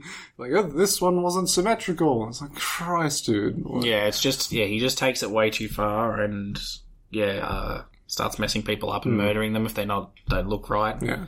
Uh, so you sort of have to go into the medical area and he runs away for a bit and then you get to fight him. Mhm. He like I think he, like it's a it's a it's nicely set out where he's got like some gas here, some water Yeah. here, so you Yeah. can just environmental attack him all day. Um, he's quite tough, I think, from memory. He is. Yeah. yeah. yeah. You take him out. He's like the first boss, uh, and yeah, that's a quick run through of Medical Pavilion. On the way out of that, you come up with the first time that you're supposed to go after a little sister. Mm-hmm. It's just you and me and all the tasty Adam I can drink. Stay away from her, or it is you who will be shot next. Easy now, Doctor. He's just looking for a wee bit of Adam. Just enough to get by. I'll not have him hurt my little ones. It's okay, lad. That's not a child. Not anymore, it ain't. Dr. Tenenbaum saw to that. Peter, do not hurt her. Have you no heart? Aye, that's a pretty sermon coming from the guru. Cooked up them creatures in the first place. Took fine little girls and turned them into that, didn't you? Listen to me, boyo. You won't survive without the those things are carrying. Are you prepared to trade your life, the lives of my wife and child, for Tenenbaum's little Frankensteins? Here. There is another one. Use this. Free them from their torment. I will make it to be worth your while. Somehow. So I think uh, the Big Daddy gets killed in a cutscene, a very quick cutscene, by Yeah. something else, so you don't have to fight it. And that's why you get your first choice. So Tenenbaum Oh yeah, yeah. comes on. I think she's actually She's above. above you, yeah. so you can see you because otherwise, like, because you've never heard from her before, so she sort of comes. Because you, you get in this area and she's pointing the gun at you and she's like, "You, you son of a gun! Don't even think about it." And then Atlas is like, "Yeah, do it." Yeah, she Whatever. tells you. She tells you to like save them, save the Yeah. little sisters, and uh, Atlas is like, "No, you got to kill them. You got to get that Yeah. Adam. Oh, they're gross. They're Frankenstein. Yeah. Just kill them. If Whatever. you kill them, you'll get all that Adam, and it'll be Yeah. real good. And you can, you'll need that Adam to survive. And so you get the choice. So you can. I've. I don't think I've ever seen the harvest animation because I don't think I've ever done it. No, what? Why? Why would I what murder sort this of small child? monster? So if you, so they have like weird, creepy, glowy, like yellow eyes, Eyes, yeah. Or is it red? I don't know. They yellow? I think. Yellow, yeah, it's, It's red. like a it's red in an early trailer, I believe, but yellow in this, uh, in the game. And then when you do your heal thing on them, it like sucks it out, and then they are just like regular They girls. still got big, big eyes. They got big eyes, but they're just regular girls. Yeah. But they all look exactly the same too, which Yeah. you know you find out later they're all like Yeah. genetically created or something. To not, oh, they do age. I mean, oh, I don't think they age while they've got this. No, no. But they they can age once you do that. Yeah, because um, ending cutscene. Yeah, yeah, ending cutscene. Um, so the idea, and this is what I was going to say, uh, what I had written in my history section is the idea is that you can choose to be selfish and get extra Adam, or you can choose to help them. Yeah. Um, but in, the problem is, in the end, it turns out that you're only very minorly disadvantaged by helping because as soon as you help, every time you help three, they'll drop a care package for you, and you get extra Adam in that. And so you end up almost the same. And Ken Levine said that he wanted it to be that that was actually 2K forced him to do that. Oh, okay. So he wanted it to be like you're sitting there like, man, how am I going to do this if I can't kill the like? How am I going to do this without killing them? Like I, I've got nothing. I've got no Yeah, Adam. yeah. And so and that that's a more That'd be better. that's a more interesting choice. It, it's actually a moral choice Yeah. then, not like, oh, it amounts to the same. Yeah, exactly. You almost end up the same. So basically, everyone saves. Yeah. So yeah, the because of these bonuses. So if you take all that away and make it really low rewards, Hmm. and then you're going, man, look at all these reward, like look at all this stuff I could get. I could get all this cool stuff, but I need to kill them. That's a real choice. Yeah. and that's something that was missing. And that was, I think, 2K's argument is like, well, I mean, one of the arguments is we don't want to promote killing small children Yeah. by making it better. Yeah, that's and fair- they also, I think that he said they also disagree with the idea of something making the game arbitrarily harder. Mm. So, yeah, like, I guess. whereas, if- like, if you make a certain decision, the game's just harder no matter what difficulty you're playing on. I see. I don't have a problem. I with no, neither do I. But that was what he references the idea. So, yeah, that's the whole first. That's the whole idea of the morality system, Mhm. which ends up being flawed because of the way they implemented it. Yeah. So that's the end of the medical pavilion. You head into Neptune's bounty next. Mhm. So what you're doing is your Atlas is saying he's going to get you out, and I think You're you- trying to save his wife and son. You're trying to save his wife and son. Now they, I think he he's going to take you with him. I don't know. I think so. Uh, I don't know think why you'd help him otherwise, but Uh, yeah, like I'd imagine what so. the reason is. Obviously, I know why you do Yeah. why you help him, but um, so yes, the Neptune's bounty is like a dock type area, which is a bit weird because the whole thing's underwater anyway. But they have docks. Sure. They, oh, they Gotta have docks, but there's there's always there's no water where the pier is. You know what I mean? Like it's you can walk down there. It's weird. I don't. What's the point of the? I Is it just like a food thing? It's like, oh, a it's like a fishery, yeah. Yeah, so yeah. I guess they get fish from the, they maybe they like have some system where they let the water in and all the fish come in and they yeah. fish them and then they That makes sense. drain the water. I don't know. It's all fancy. Yeah. So this is where you're first introduced really to Fontaine in audio logs. There's a lot of logs of talking Mhm. about him, logs from him, uh, and there's like there's definitely a bit where there's like a dude like that's been strung up or something, and there's a log about how the, he murdered him or something while they were interrogating him. Uh you need to meet up with Atlas's buddy, who's called Peach, Peach Wilkins. Yeah. and you yeah. get this is a thing I like, and it is a bit of a video game trope. Whereas the this is where the first spider splicer is, and they really make it seem like it's really like important. Like Mhm. it's she's got a whole personality, and she's creeping around above you for a while. Is this the same one that in this from the start of the game? Because I think she is a spider splicer. I think you kills that kill first that person. one though. But I think she's a spider splicer. I don't But she's got the weird know. hook hands. Uh, maybe. I thought you. Yeah, but I thought you killed that one when she's looking in the crib. Is that her? Pram, I think so. No, I thought that was just rando. Uh, Maybe I thought this was the first spider splicer, but maybe not. Yeah. But anyway, this one they make it feel important. Isn't this where you get the camera? You well, you go. You go to see Peach, and he's like, "Oh, rootin' tootin', I need this camera, Yeah. yeehaw!" And then, I mean, that's nothing like I him at don't all. know, I I don't know where that. I don't know where that came from. That's not what he says at all. But, um, But- I've been playing too much Red Dead Online. Oh god, it's fun. um, but yeah, so she because yeah, she's like played up as like, oh my god, Yeah, this is and like there's a whole actual- bit in his little room where he drops. She drops from the ceiling, and he has to like send out special weapons. I think he says something like, "Oh, she's."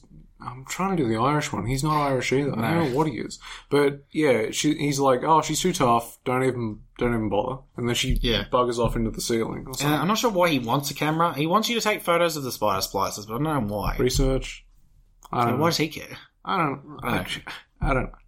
But you care because Because it's a game. That's You another gotta- game again. So you, gotta yeah, you go and get this camera, and it's an it's an it's another interesting thing that they've done to sort of just change up the gameplay, Hmm. and it's it's completely optional, but it also isn't in a way. Don't you? What happens if you research them? You do more damage. Yeah, when you take photos of them, you slowly level up your like knowledge about them. So you get you get a bonus for like uh the first like each shot has diminishing returns on the same person. Yeah. And you get bonuses for action shots. So if like they're attacking you and They're you're like, lunging at you, and you're like, they're like, "What the hell's this guy doing?" yeah, yeah, they're trying to kill you, and you're just sitting there like snapping some shots at them.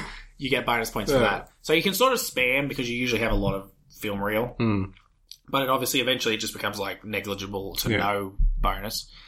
And so as you level up your grade, like from E to A, you uh, you get m- bonuses each level. So you get more damage against them. I think at one point you get some sort of there's some other thing you get like that's specifically related to them, or like that's a different thing about them.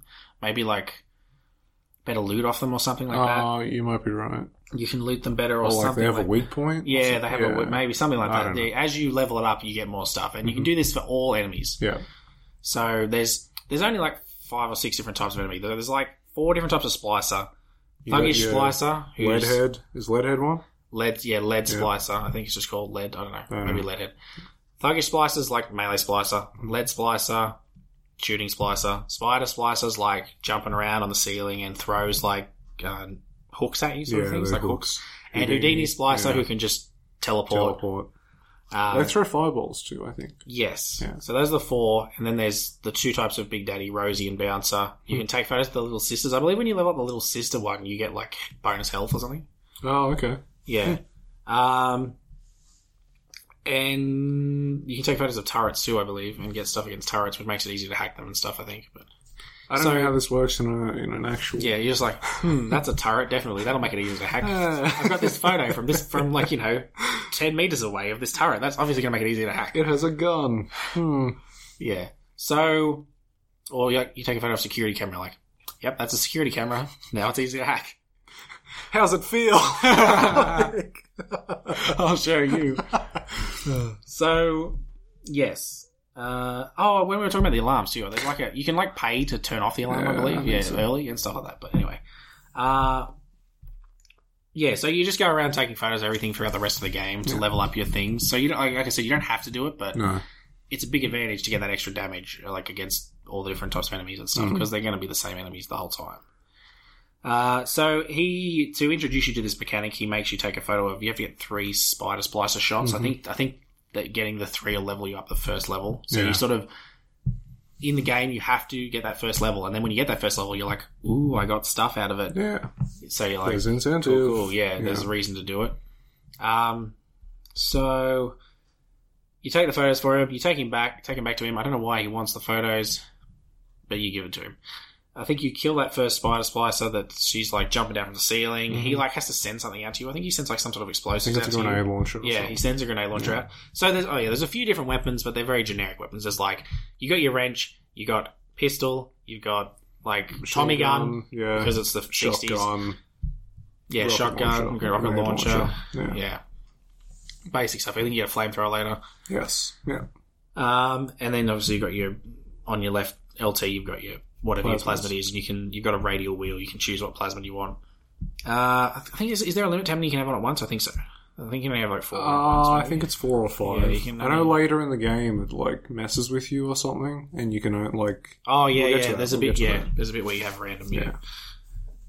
Yeah, I think you. Yeah, you can only have a certain number in the slots, and you have to change it based on how you want to be kitted out. Hmm.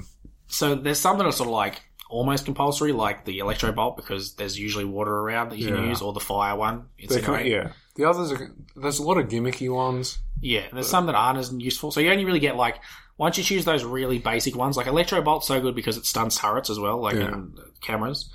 So once you get through the gimmicky ones, you sort of only have like two slots left, maybe to choose ones you want. Yeah. Uh, also, speaking of, there's a I'll play one like of these probably in the edit after I say this sentence. Light up foes to a thousand degrees. Warning, fire spreads. There's like little uh, vignettes sort of things for each one. That's like Mm-hmm. set your enemies on fire, incinerate, and then it's like a little jingle. Little, little yeah, like a little cartoon. Yeah, there's a little cartoon man that that, that like just sits there and he's like, haha, and then some Telekinesis can throw stuff at people. It's like okay, Yeah. that, that's telekinesis. Like- yeah. So it's yeah. Uh, those are sort of again. That's like a fun little atmosphere because you It- can imagine yeah, people yeah. going to the sh- going to the Yeah. Uh, Oh, little boy, I can't wait to get my telekinesis. Oh, gee, Willikers, I gotta, I gotta get this. Uh, I gotta get this cool uh, thing, and then there's a little fun advertising jingle. I'm like, yeah, I want to get that. Hell yeah. So yeah, that's fun. Um, why, like, in a logical built society, Hmm. why do you need the ability to throw bees at people? Uh, in a society that's not broken down, which is what would happen when they That's a- invented that's a these. good Why do you need Why the would you ability ever to want summon and throw bees? bees? Why would like a fire I can get? Not you know. Oh, here, start a fire, catch. You know. Yeah.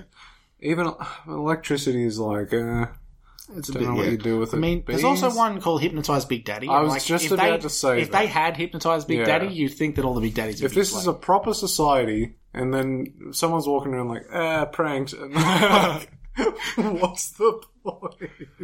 Yeah, I don't know. Yeah. But these all things all exist. Uh, Um, so yes, the you. So he lets you. He because he's Atlas's guy, but and so he's supposed to have let you just in straight away, but he made you get the camera first. So he Yeah. lets you in, and then he's like, "Well, I don't allow any weapons in here, so you better dump all your weapons in this box." So you're like, "Okay, I'll dump all the weapons." I mean, you don't want to, but you do. and Atlas is like, oh, he can't take your plasmids from you though. Yeah, yeah. He's like, "Well, you haven't got weapons, but you've got your plasmids." And then I think that's more Scottish, but Uh, wait, uh, Um, but of course, you go down into this freezer area, and he immediately turns on you. yeah. And so you've got to fight him with plasmids and only. I think you have wrench, maybe. Oh, I don't know if you do have wrench. I think you can eventually pick up guns from people you kill. Yeah, I think so, something like that. So you're basically yeah, you're very. He's got like a turret protecting him, and he's got like it's like really foggy. Because Like it's, it's like it's like a freezer. It's a freezer, yeah, but he's like got mist or something going on, so you can sort of yeah, you got to makes it a bit difficult to fight him without Hmm. any weapons, which I don't know. It's like one they, they do. The last get the last fight in this game is really bad. So it's Yeah. like the these fights are more interesting. Like you know, have to fight. with It eventually boils down to like, oh, we need a boss fight at the end of the game. Yeah, they basically said like they weren't happy with the boss fight that they got at the end. It wasn't like It's- that effective. Yeah.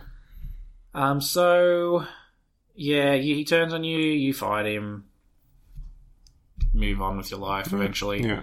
Uh, this is the first time I remember seeing a power to the people, but I'm not sure which is the upgrade stations. Oh, yeah, yeah. So each weapon has two or three upgrades that you can do for it, and there's a power to the people station that you, if you find it, you get one upgrade and then it turns off. So Mhm. there's obviously a limited number, and you're probably not going to upgrade everything, especially if you miss any, which Yeah. some of them it's hard, like it's easy to miss. Uh, and there's also the last shop that we haven't talked about. So there's there's the Circus of Value, which is the best one Welcome. best one. There's the El Ammo Bandito, which just Yeah. sells you ammo. Mhm. Uh, the Gatherer's Garden, which sells you Adam upgrades. Yeah. And that's like the Little Sisters one, where it's like. Is there a health one? Oh, there's like a little. You can get medical stations. I think so. Yeah. There's like a little medical station where you just buy something. Oh. buy health. I don't know if there's like a health a- station. mm, yeah. No, I I think you just buy health potions I'm from thinking the of circus. Borderlands. Yeah, I think you just buy them from the Circus of Value. Um, and then the yeah, the Gatherer's Garden's like the little sisters where you're like, "Are you as good as my daddy? Oh, not if you don't go to the Gatherer's Garden, you aren't." The way she says "aren't," that's the bit I remember. that, that's the that's like the way she says it. That's the bit I always remember. Uh, and then there's the U Invent station, which lets you like craft out of materials. Yeah. Like I don't remember what you craft. You can craft like uh, special ammo, like, Yeah, like- electric buckshot for your shotgun or, um, whatever. There's like a. Oh, what? What's it? Uh, There's I forget like- what it's called. There's tripwires for your crossbow. what's the cold thing? Like where you spray. Oh, the chemical thrower type thing. Yeah. That's oh, that's like the flamethrower, but What's it's it a chemical called? thrower. Liquid nitrogen. Yeah, you That's- can get liquid what- that's nitrogen. Yeah, that's what you get. Yeah, there's, yeah. there's electric. There's electric gel that you can use on that as well. Mhm. So it's like a flamethrower, electric thrower, ice thrower. Yeah. So I guess that that does give you more build options when you're talking about having to have electro bomb. You can have electro yeah, gel instead. Um, so yeah, there's a lot of secondary ammo types for some of these weapons. There's like uh, the the machine gun. I remember has anti armor rounds and anti personnel rounds. So obviously, some are better against splices and some are better against the turrets. Mhm. So that's the you invent. You can invent sort of special ammo types and some normal ammo types too, like the shotgun. I think the shotgun you always want ammo for it, Oh, and you yeah. never have enough. Uh, so they're more they're more around the place, but the power to the people is very limited because you only get one upgrade. So it's it's free; it doesn't cost you anything, but No. you get one choice, and then you got Yeah, on. it makes you think. What? Oh, what am I using the most? Or what would be the Yeah. most effective for me? Yeah. Yeah, which do I have the most ammo for? Which one am I going to find the most ammo for? What do Yeah. I want to use? Yeah, so that's the first one I remember, but there probably could have been one before that that I missed. Uh, and that's basically the end of Neptune's bounty. So next place is Smuggler's Hideout, which is a short area. Mm-hmm. So you've made it to the there's a bathysphere that's got Atlas's wife and child in it. Hmm. So you you don't see them, but you go up. So you go up, and Ryan's like, You've had your fun, but enough is enough. If you press that button, you'll learn what it means to truly be my enemy. You blow a fuse up there! Can't see a damn thing in that booth! Give me a tick and I'll get you out of there! Moira! Can you hear me in there, darling?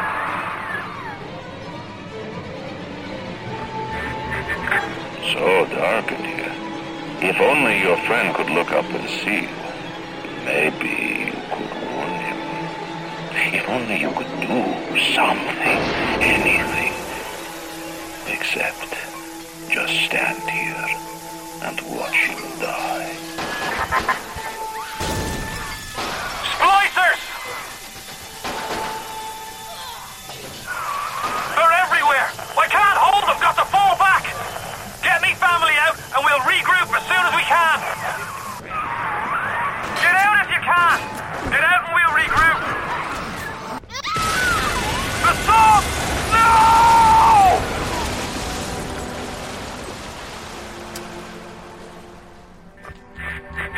You ooze in like an assassin, and then you try to sneak out like a thief. You're no CIA spook. Who are you? Why have you come here?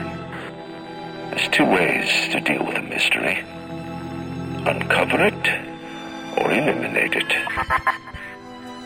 Ooh, if you flick that switch, because he wants you to open the door for Atlas, he's like, "Ooh, if you flick that switch, something bad's going to go down," and you're like, "Flip it anyway," and something bad goes down. So Atlas runs in. You sort of see him, like, a little, as a little figure. I mean, does he look like he looks like in the picture? I guess he does.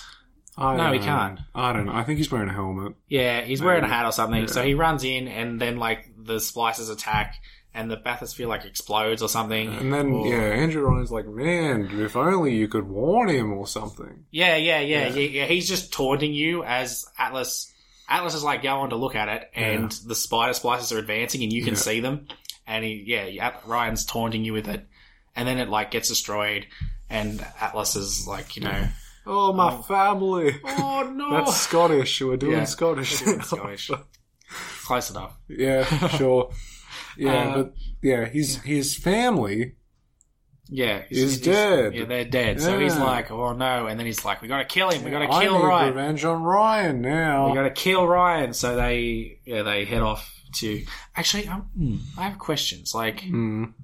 I guess Ryan's just a dick, but like, knowing what we know about the end, how did Atlas know this was all going to happen? You know what I mean? I think. I mean, I presume it was just like, Hey, here's, here's incentive for you to do this, pal. Yeah, I get that, but I mean, Atlas is like, we need to save my wife and child. How did he know that Ryan was going to blow them up when they didn't even exist? You know what I mean? They're not real people. Is Ryan the one that blows it up? Or does he set it up himself? But I was going to say, yeah.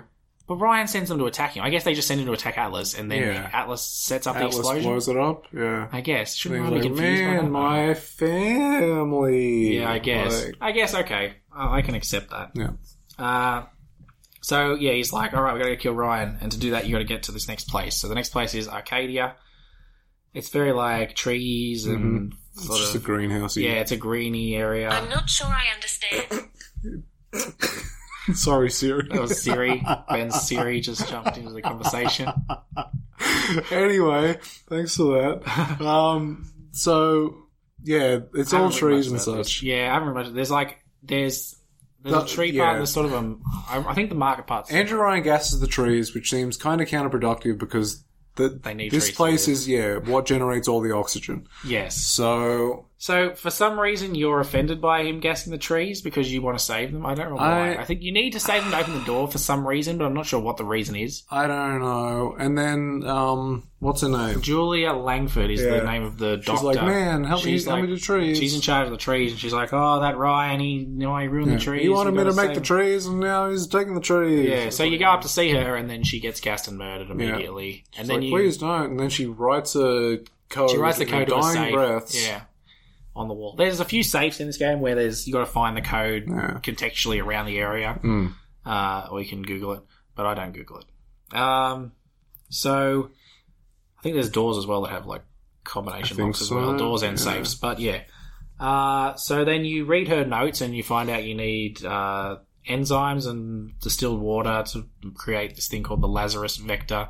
Yeah. Lazarus, like the most overused Yeah, word for resurrection ever. hey, we're bringing trees Everyone back to life. Lazarus. Yeah. Um, yeah, so you have to go down to the farmer's market. There's not much in the farmer's market except you just go around.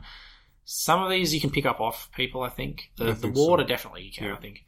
The enzymes, I think you have to, is more like selective where you can get it from. Yeah. But you definitely have to go into this room that's just filled with bees. And you have to like pull the switch, and the smoke comes to stop them, and then you run around really quick and try and search all the beehives for the stuff, and then it'll come back, and they'll uh, they'll swarm the room again. Maybe the Um, whole throwing bees at people is just an inside joke. Like everyone knows.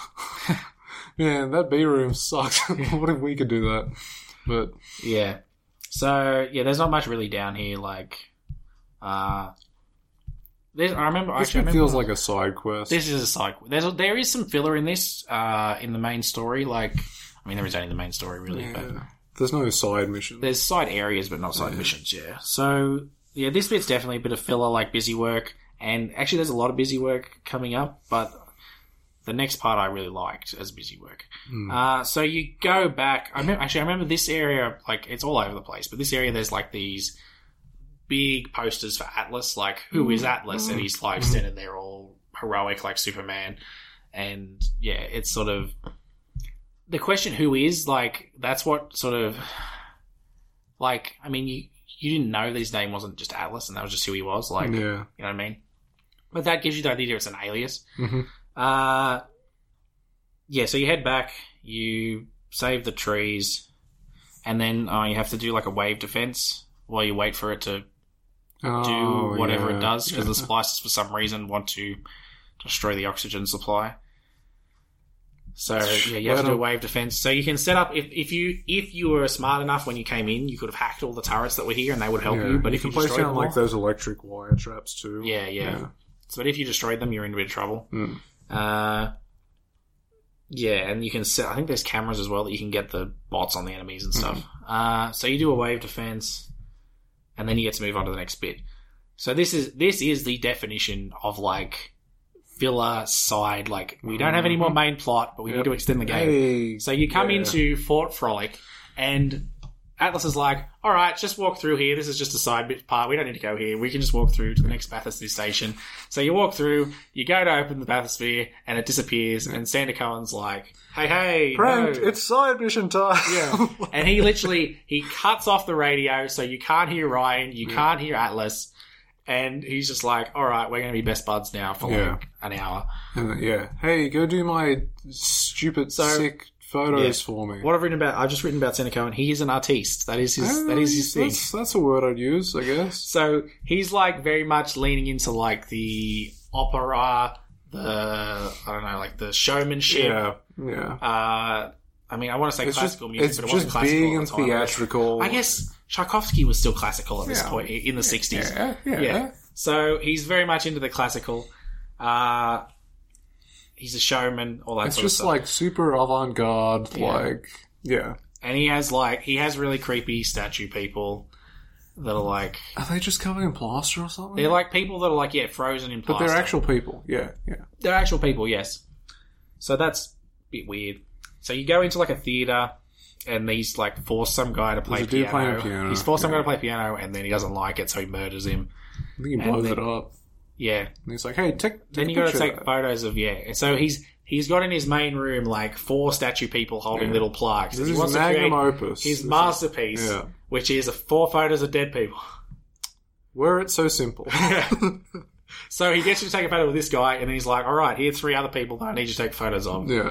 and he tells you where they are. So you sort of you can do this in any order, I guess, I think but there is a logical so. path that makes it more obvious. and you just, yeah, you bugger off and. You head off to do them. So one of the the one that I remember that's the sneaky guy is you come into a room and there's just a bunch of ice bat statues, and Mm. one of them's him. Yeah. So yeah. you got to like you run around going like, hmm, is it this guy him? And then when you look away, he comes behind you and like hits you or something. Uh the other two are just you know they're just around normal guys. Yeah. Uh, this is where it's a really weird sequence. So you do the once you do the third picture. So each time you place a picture, he'll give you a little reward. So one of the times he gives you the crossbow, which is Mm-hmm. Yeah, you know yeah. a new weapon. Uh, but once Oh, you do, yeah. once you do the third one, he like he just sends all his dudes to attack you. I don't know if he has like a crisis of confidence or something, I but don't know. Yeah. I don't know. Oh, he says something like, "Oh, you artists uh, sometimes unsure about their work." Blah blah blah. Yeah, like, so he oh. just decides to kill you. Like, Yeah.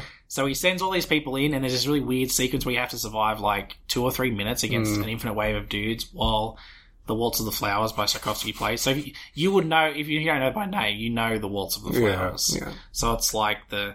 That's That's pretty good, actually. That's pretty good. that's it. So you'll know that. Yeah. Uh, I think it's from the Nutcracker. Yeah. But it's not. It's not the one that everyone knows from the Nutcracker, which is the Dance of the Sugar Plum Fairies. It's not that one, Yeah. but it is in the Nutcracker, Mm. I think. Um, yeah. So he plays. So it's a really weird juxtaposition of all these dudes trying to murder you while that plays. Uh, and then yeah, you eventually you, know, you clear them out and whatever. And he's like, "Man, sorry. You want to do this last thing for me?" Like, Yeah, yeah. He's like, oh, sorry, look, we're friends again. It's fine. Can you go get the last guy? So yeah, you finish it, and then he like comes down the stairs, like, oh yeah, he's got the spotlight. He's excited, like, I.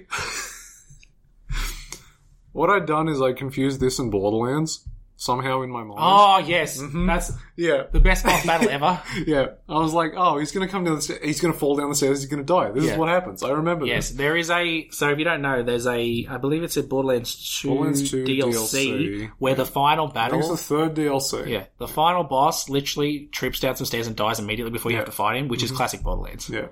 Uh, It's not classic Bioshock. Somehow, yeah, somehow I was like, man, this guy's just gonna fall down the stairs. So he comes down like he's doing like the rose throw or whatever, Yeah. like you know, throwing his arms out, and you can just shoot him if you want and like, get into combat with think him. it. But well, there is some there is some uh, ramifications to this. So if you don't kill him, he will be like, "We're best buds now," and he'll open his door. He'll open his little thing, and there's a tonic in there, which I believe Mm. is medical expert two, which is increased healing from health Mm. kits. So that's you know a pretty good one.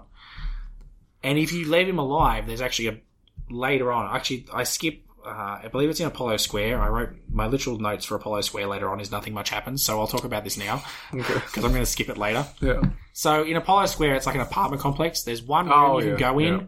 and he has like a couple dancing to the waltz, and he's like, "Don't do anything to him. If you leave him, let's say this is obviously if you kill him, this area is like you can't do anything with it. Yeah. So if you go in there, he's like, "Don't ruin their dance." So you can like, I sort of tried to mess with them without ruining them, like Mm. see what I could do. Um, but as soon as you like do anything to them, I think if you turn off the music, that's the one that got me. I shot the gramophone Yeah. and that ruins it. So then they attack you, and then once you kill like a certain number of guys, he'll come down the stairs and fire you. Oh, okay.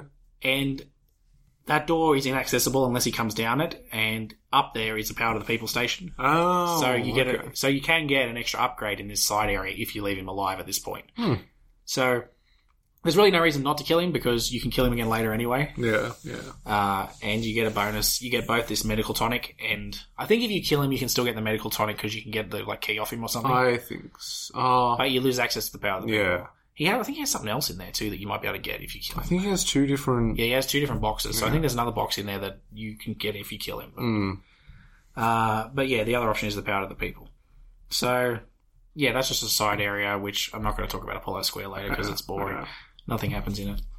Uh, so after that, he just goes, "All right, bro, you can go now. I'll let you go." And Thanks so he turns, this side mission. Yeah, thanks for doing this. And so well, that's just weird. Like you know, I mean, like the, this dude, he locks you in, he forces you to do his thing, and then you're just like, "Okay, thanks, bro, thanks, bro, I'm out." It's because everyone in this city is. Yeah, just he's just taking it too far. weird. Yeah. Just- he's just taking everything too far. If I was Jack, I'd just shoot myself straight in the head. like, if I got I had this bathysphere at the start, saw some bloke getting murdered, I'd take the wrench and I'd just beat myself in the head. Yeah, that seems fair. I mean, the thing is, it's like, isn't isn't Jack like the the moral of the story is that Adam makes you go crazy, and then Jack's just sitting there like injecting himself with as many plasmids as he can find. I mean, maybe it's a it's a like gradual thing. I presume it's not like. I don't know. guess. it's like drugs. I Yeah, don't I know. guess like, you keep know. doing them, Yeah, but- you- I don't know, but you know, sure. yeah. So, uh, Hephaestus is the next area. Hmm. Another Greek name, Hmm. obviously. You know, forge god or whatever. Uh, again, I just read a lot of filler. Like, literally, my dot points for this are a lot of filler. Have to get past Ryan security, build a bomb or an EMP or something. It's an EMP. Yeah. yeah. So you, you have to like go into this. Your objective is area. you're trying to get into Ryan's office because you want to kill him because Yeah, exactly. he killed Atlas's family. family. And also, well, okay, we didn't. Did I mention? I don't think I mentioned this on recording. I mentioned it to you off recording. Where At the start, Ryan thinks you're like the reason Ryan like Mm. cares about you is he thinks you're like a spy from the government. he thinks you're a CIA spy. Yeah, Like, 'cause he hates the government. That's why he made gun, this You're place. here to ruin me. You, you absolute piece of garbage. Yeah, exactly. So he hates the government because he made this place, and Yeah. like because he hates the government. So he thinks that they're coming to shut him down or something. I mean, they're pretty shut down as it is. Like, Yeah, I mean, it's. I if, if I was the government and I rocked up this place, I'd go, yeah, I think my work's done Yeah. here.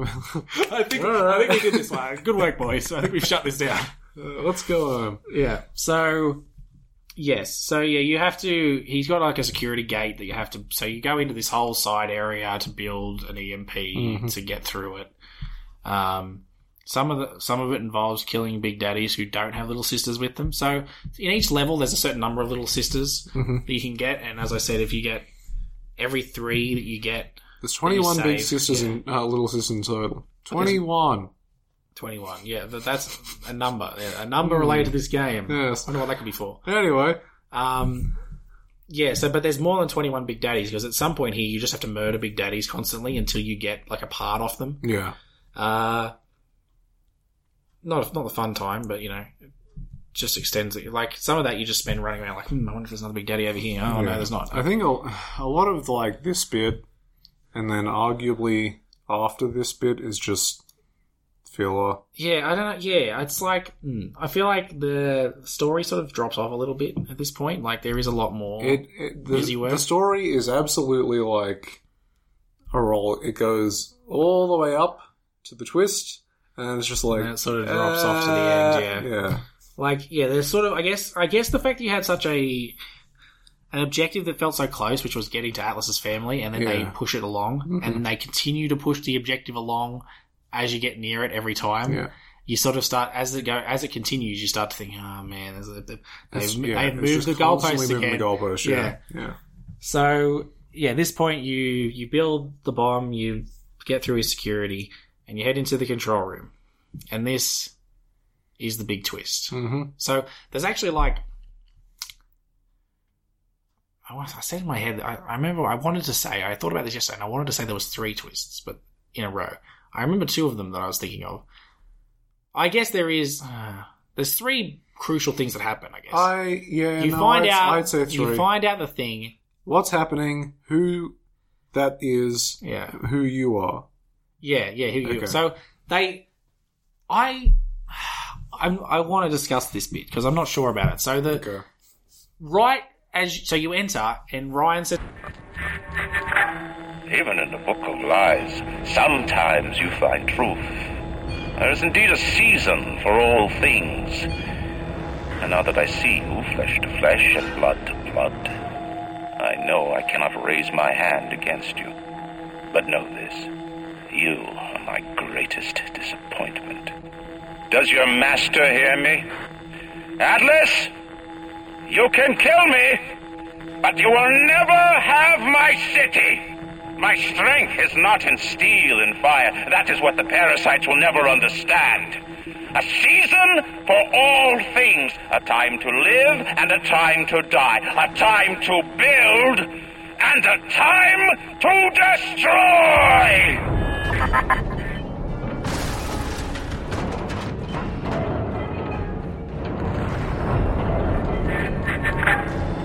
now, my child. There is one final thing to discuss. What? Ryan set the core to self-destruct. This is different than what you did. He's got a mind to take down the whole damn city. Get in there and whack the chunk for the whole joint blows. "Oh, I can't." Uh, now that I see you, I know that I can't raise my hand against you. I can't Yeah. fight you. Yeah. Uh, and then he says, "You are my biggest disappointment." hmm So that's all very weird and vague. Yeah. And then he tells he, he decides to blow up the whole place, so he like starts the self destruct. And Atlas is like, "Oh God, you better Yeah. go stop that!" Quick, quick, kill him. So and then you are seconds from the big twist, hmm and you walk into a room, and then the room tells you the room tells it to you before the game tells it. You know what I mean? I mean, There's two audio logs in that room that tell you everything you need to know. yeah. and I feel like I'm not. I want to. Uh, I don't know how I feel about it. Like, I feel like you can infer, but the actual cutscene like beats you over the head with it, that's what, which is also no pun intended. That's what I mean. I feel like it might be more impactful without this room that gives it away to you beforehand. But I, but conversely, I feel like uh, having it like told to you directly instead of you stumbling upon it and being like, "What is that? Maybe, huh? Maybe what?" Is arguably better. I mean, it's hard to. I can't remember how I felt about this when I did it the first time, which is Yeah. obviously you know when you didn't know the twist. The second time, it just felt like, yeah, I mean, you only had to wait one minute, and they would have told me Yeah. because it's, it's not like they make it vague in this cutscene. No, Like they flash back, they like ex- show it all to you very explicitly, and but then you walk in just beforehand. You walk into a room that just says "Would you kindly," in written in red on the wall, Yeah. and you're like, you you you you should remember how many times Atlas has said that to you because he says it a lot. the twist is, in case we're being too vague, Yeah, you are under the influence of like brainwashing. Anytime someone like begins or ends a phrase with "Would you kindly," you are then compelled to do said action. So if someone was like, "Would you kindly just neck yourself?" Yes. you'd be like, "All right," I'll which he tries later. Yeah. So that's that's the twist. You've been used by Atlas this whole time. Atlas is a scumbag. Your entire existence is a lie. Yeah. I think it's it's like, oh, you don't actually have a family. No, you were like this is all put in your head. You were raised in like two years. I think you've only lived for two years, and you were you were a kid, and they like genetically raised you. Actually, you. yeah, that would make They genetically raised you into a human. They sent you out into the world with memories, and then they set you up to just to take down the plane. Mm. So, all right. So, in this room, there's two diaries. The first one is like him trying to condition people. Like he's trying to condition, I think you or maybe someone else. To, Is this Doctor to do- Suchong? Doctor Suchong, yes. Um, oh, I, I skipped uh, him Yeah. in my voice actors bit. Yeah. He was actually had some stuff. He, Oh, really? he did some stuff. Let me quickly Alright. look because I remember I said I'd get to the good people. Oh, he is. He plays the main role in Marvel's Runaways, which I haven't seen. No, I haven't seen it either. But yeah, he's Doctor Suchong, so he's like the geneticist guy, really, or I don't know. Tenenbaum's sort of the geneticist. I don't know what he is. He's like He's like, I know he, yeah, he, He works You see him in person in but also the Bioshock Infinite DLC. Yeah. you see, because you you go into his office in this and see these that this big ass He like, died. drill Yeah, yeah. So- him. you see that in the DLC. he. I think he created. Did he create the little? No, Tenenbaum created the little sisters, Little but he created the Big Daddies, I think. And he because he the little sis. There's a there's an audio log later where the little sister. So they're all around, like he's around with the little sisters, and one of Mm. them's like, "Hey, hey, I want to do something or whatever," like you know, because Yeah. they're little kids, and Yeah. he's like, "Get out of here," and he like slaps her or whatever, Yeah. and then the big daddy just like, "All right, it's on," and kills him. Uh, yeah. no, I think that's exactly. Yeah, I haven't played the Bioshock Infinite DLC, but you absolutely see how he dies in it. Yeah, okay. Like he gets hard impaled, slammed, on the table, and then crap jolly out of him. So he's the one that's in charge of conditioning you. So okay, I okay. I'm gonna let this. I'm gonna let this cutscene play, Mhm. and then we can talk about it. The assassin has overcome my final defense, and now he's come to murder me. In the end, what separates a man from a slave? Money? Power? No. A man chooses. A slave obeys. You think you have memories. A farm a family, an airplane, a crash, and then this place. Was there really a family? Did that airplane crash, or was it hijacked? Forced down. Forced down by something less than a man, something bred to sleepwalk through life until they are activated by a simple phrase spoken by their kindly master. Was a man sent to kill, or a slave? A man chooses, a slave obeys. Come in.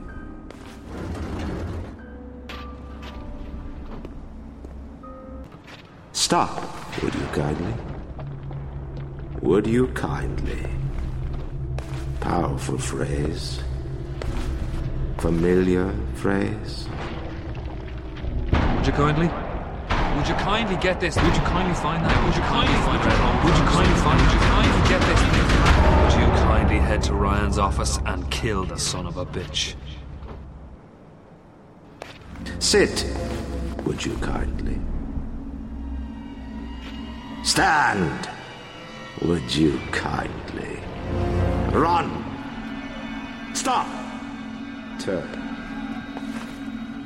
A man chooses, a slave obeys.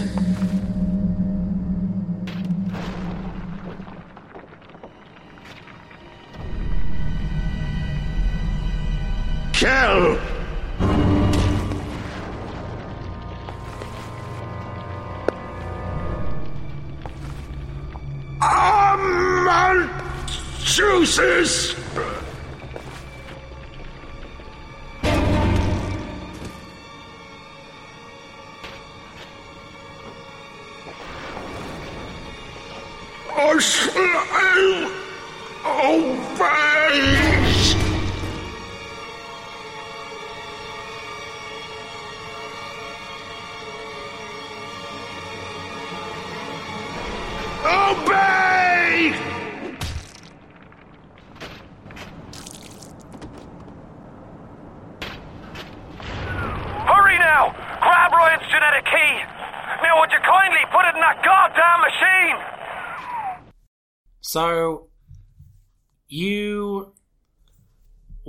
Was there's like a stripper or something named I can't remember her name, but she's she was Ryan's mistress. Yeah.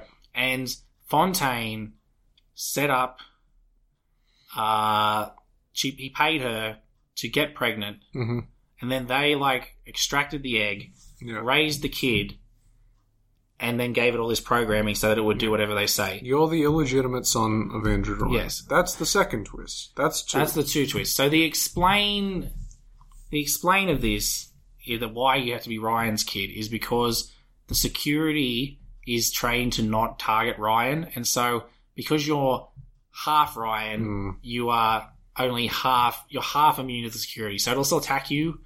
But it like that's I guess that's why you can sort of hack it or something. I don't know. Sure. Like Sure. it's it's like they, they sort of are saying like if you weren't Ryan at all, it would just mess you up immediately. Whereas it's sort of, I mean, they are pretty inaccurate. Those security drones. Maybe they're like confused by the fact that you're half Ryan. Anyway, that's how they explain it.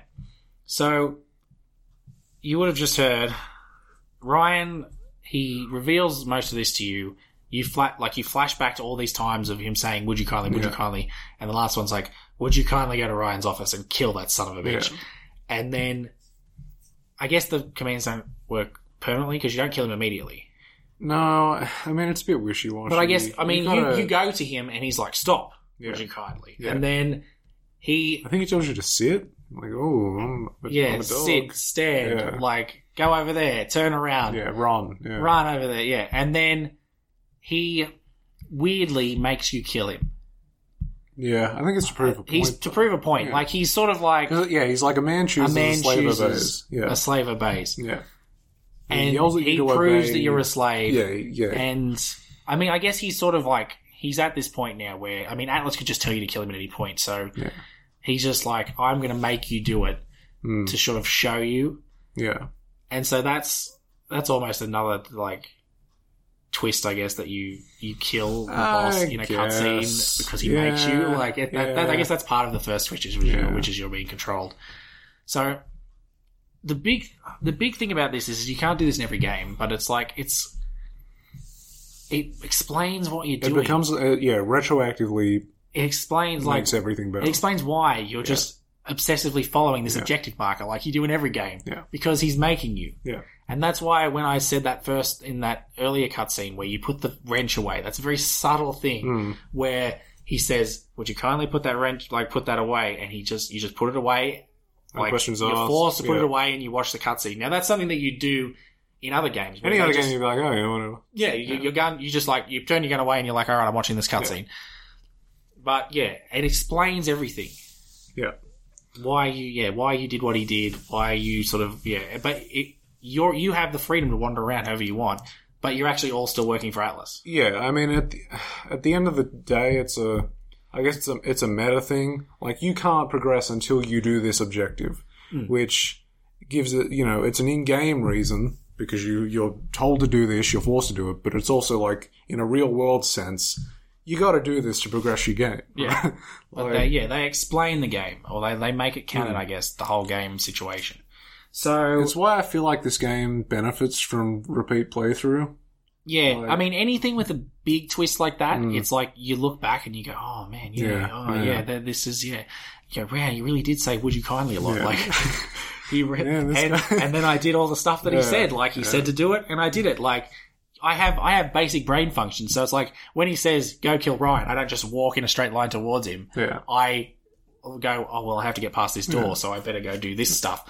But that's all towards the one goal. It, it all, told yeah, you to it amounts to, yeah. Uh, and then you you quickly you grab the genetic key off Ryan because you want to turn off the self destruct. Mhm. You go in there, and then we get reveal number three. Yeah.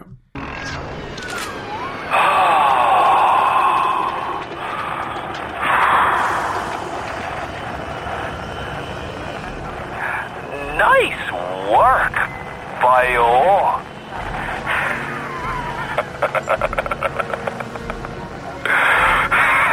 it's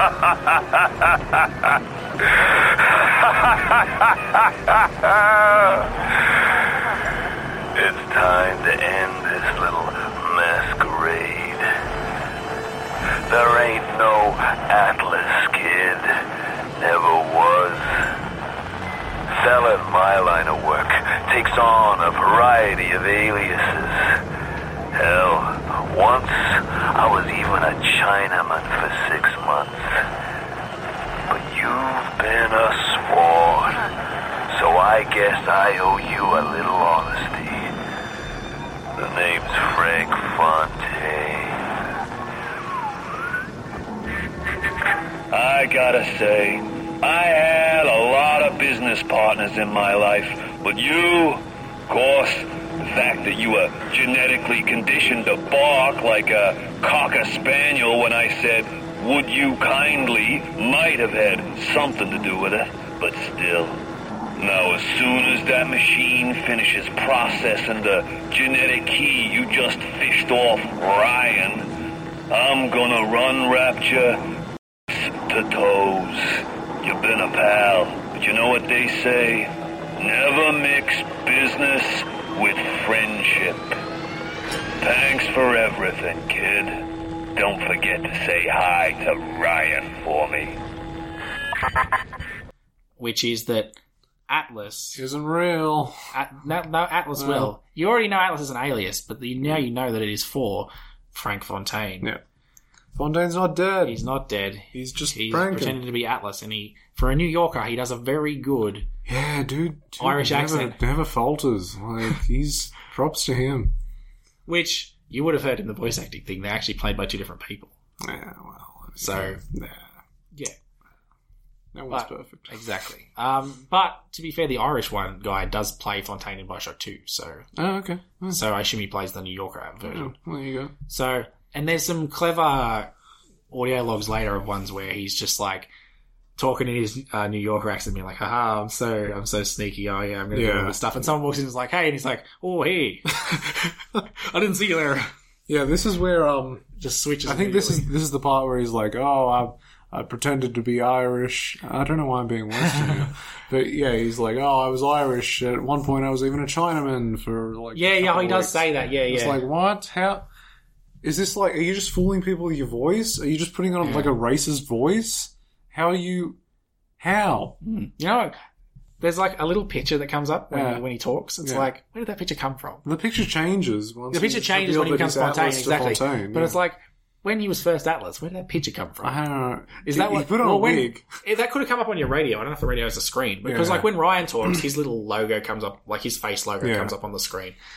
But yeah, I mean, Eh. it yeah, it just sort of that moment where it says, like, he says in like the Irish accent, "Oh yeah, I'm not who you think I am" or something, and then it like it does the little fade out that it does when the end of the radio conversation, like, Yeah, like yeah. it fades out and then it fades back in, and then there's Fontaine's little logo there, Yeah.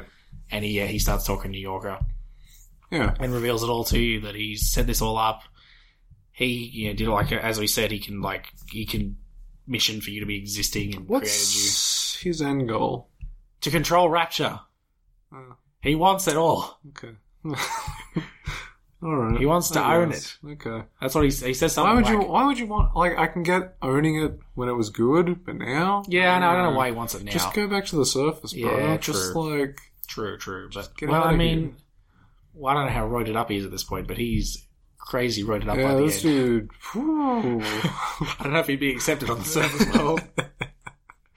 um, yeah. So, and then he plans to like kill you. Now, slight plot hole. He doesn't just immediately kill you here. yeah, God. Once you've done the bidding, just be like, would Yeah. you kindly just Yeah. shoot yourself? bro? Yeah, just would you go and shoot yourself, and then that's it. Instead, he's like, "Oh, you moron! You absolute idiot!" Yeah, It's- and then just he sends the kill him. security to kill you. Yeah, And so the little sisters, which I mean, if you murdered all the little I was sisters, gonna say, I don't know what yeah. happens here. I guess they still help Yeah. you, but the little sisters help you uh, run off to, and hey, you're over like, here. I think you get knocked out by something, or because you end up You passing fall down out. a hole, Yeah, okay. and like, yeah, Yeah, you end up passed out, and then Tenenbaum wakes up, wakes you up, and you're in the little sisters' like house Mm. where they all live.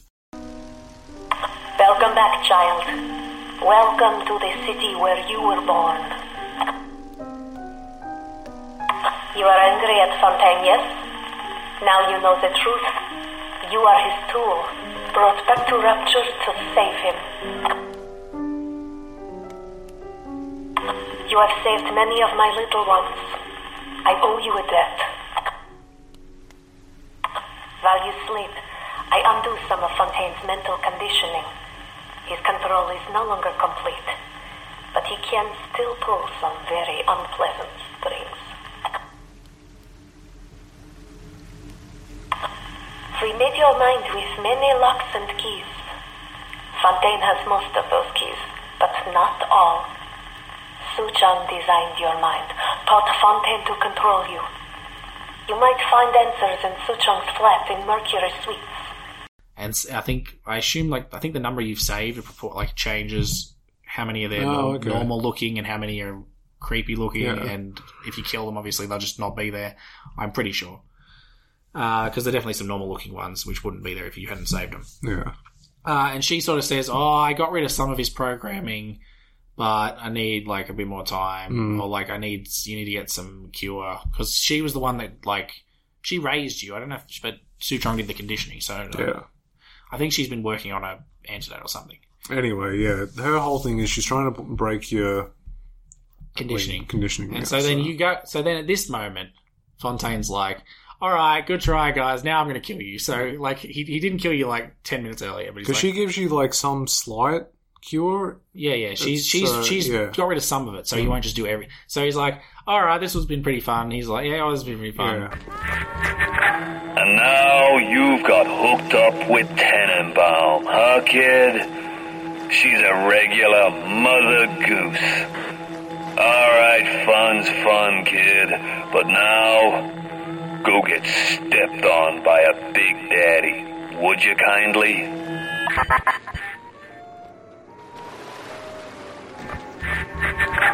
Huh?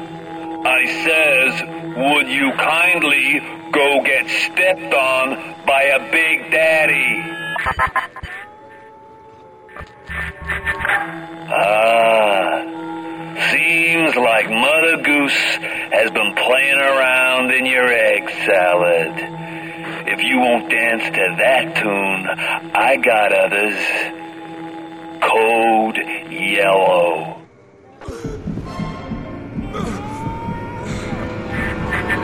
I just told your brain to tell your heart to stop beating. Not right off the bat, mind you. The heart's a stubborn muscle, that stubborn. Now go get stepped on by Yeah, a big daddy. would you kindly get st- yeah. And then he's like, "I said." yeah? And then he's like, "Ah, okay, okay. You, I see. She's been messing around in your head." See, But and I've this still is got one this is plan. where they gameplay you because you get slightly affected by this. I think it's at this stage you like lose some of your health or something. Yeah, he says like, oh, I've still got some tricks, and he says like Oh, yellow Operation something, Yellow or something? yellow something, Yeah. and then he's like, oh, I just told your heart to stop beating. Well, it doesn't work you? straight away. It doesn't work straight away because it's tough, but it'll stop eventually. And you're like, oh damn, better go get healed. So then, yeah, your health gets slightly reduced. Is this also the po- no, not yet, but eventually you get to a point where you drink something. I think. I think you take the first batch of the cure it's like, man, your plasmids are messed up. You can only use these random it, ones. it randomly changes, Yeah. and, it, and you can only use that one for a set period, and then it changes to a random one, and it's from all the ones that you have, Yeah. not just the ones you've got on your slots. So you're out of luck if you get like hypnotized Big Daddy. yeah, when you got hypnotized Big Daddy and you find a bunch of splicers, you're like, well, it sucks. Yeah. Um, but does anything happen? this is where like it's just like okay, Fontaine's the bad guy. Let's waste a bunch of time while we try and get him. There's still a third of the game to go. That's the thing. Like nothing. After, this is what I meant with the whole roller coaster. Once Yeah. you get that twist, the rest is just like gradual Yeah, I until think the end. on the first playthrough that that that carries you like.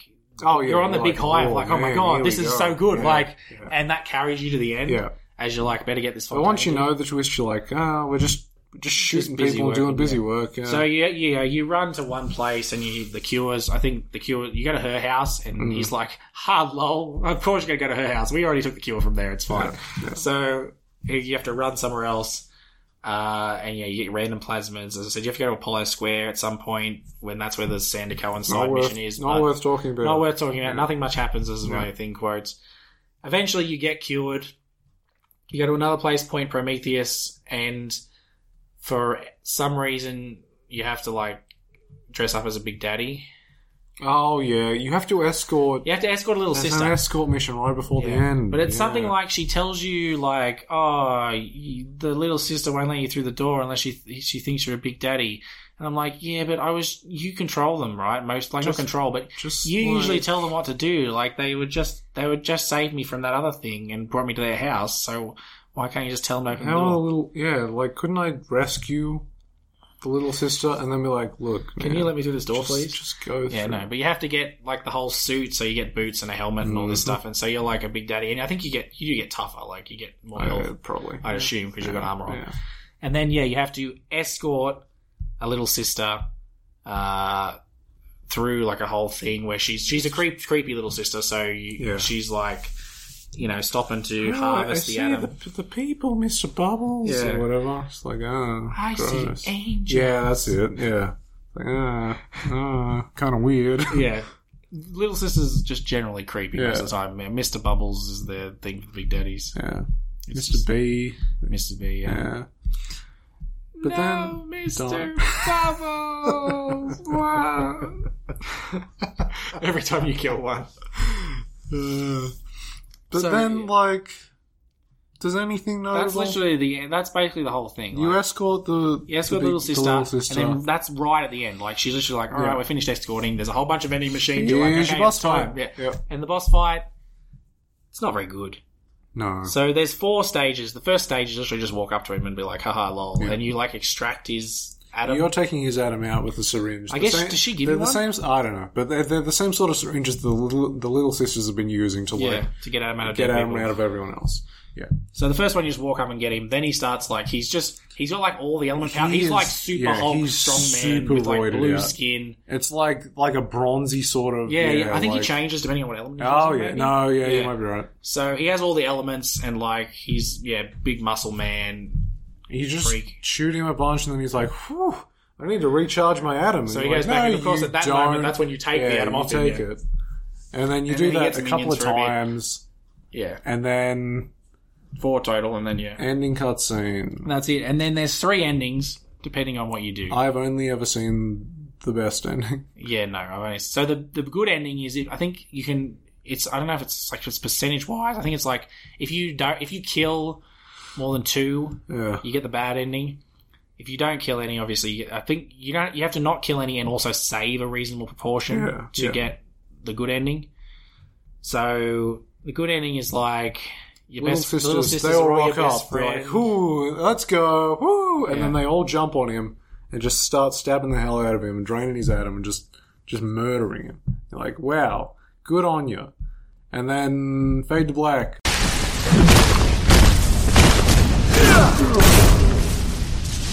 I had you built. I sent you topside. I called you back, showed you what you was, what you was capable of. Even that life you thought you had, that was something I dreamed up and I tattooed inside your head. Now, if you don't call that family, I know what is. And now, ah,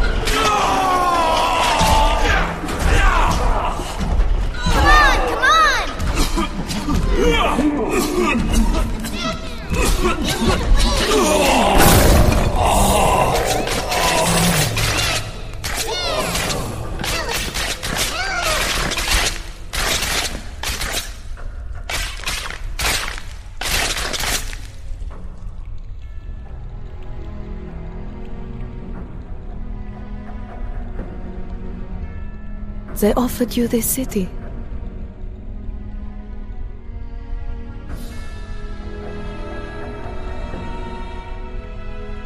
And you refused it. And what did you do instead? What I've come to expect of you. You saved them. You gave them the one thing that was stolen from them a chance. A chance to learn. To find love. To live. And in the end, what was your reward? You never said. But I think I know. A family. And it was like, wow, you saved them.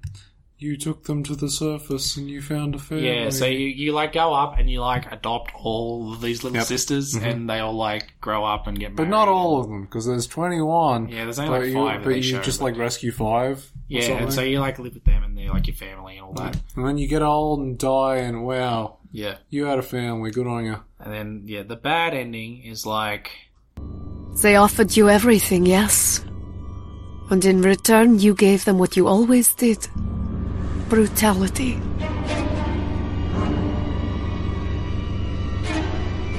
You took what you wanted all the atom, all the power. And Rapture trembled. But in the end, even Rapture was not enough for you. Your father was terrified that the world would try to steal the secrets of his city. For you now have stolen the terrible secrets of the world.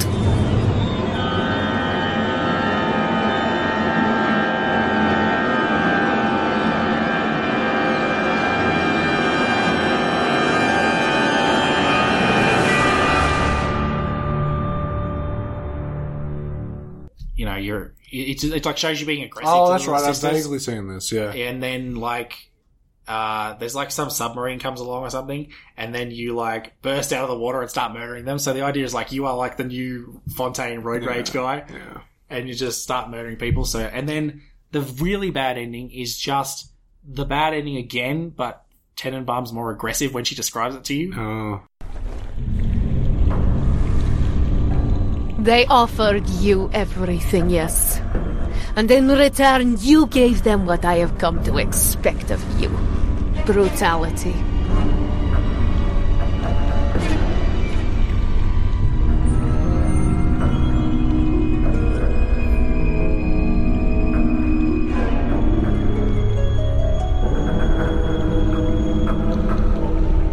You took what you wanted all the atom, all the power.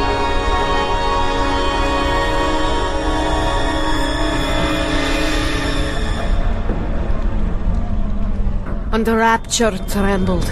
But in the end, even the rapture was not enough for you. Your father was terrified the world would try to steal the secrets of his city. But not you, for now you have stolen the terrible secrets of the world. You. It's the same you're a visuals. son of a bitch. Like I think so. The three quotes are like at the first, it's like uh, she's like they gave themselves to you or something, and you Hmm. showed them kindness. Yeah. and then the other one's like, and then you showed them like I can't remember the word, but uh, it would have you would have just heard it because it would have Yeah, played while yeah. while we were talking about this. Um, and then the very last one, there's an even more aggressive word. Yeah. Uh, and then that's it. There's no fanfare. It's just on. Yeah, it just it does end very abruptly once you get because you don't you don't feel like it's going to be a 20 minute escort mission just before the end, and so you sort of get But there. and then you're like, it's like, yeah, there's no wrap up or anything. no, You're just like, okay, hey, you went to the surface. Like, what happened to Rapture? What hap- What's what's yeah, happening? yeah, But I think you go back. Bioshock Two is set after. Yeah, it's set after Bioshock One, so you go back. But well, you don't. No, It's just a big daddy. Yeah, But know. yeah, you live your life. yes. Uh, so yeah, there, there, there you go. That's that's the story. That's the story. Again, like big build to the middle, and then sort of a falling off as you just sort of Yeah. clean up that Yeah. last boss. But It's good. it's a good though. twist. Yeah, it's Yeah. A good, the twist. As I said, the twist carries it on that the twist, yeah, playthrough to the the, twist end. absolutely is like. I don't.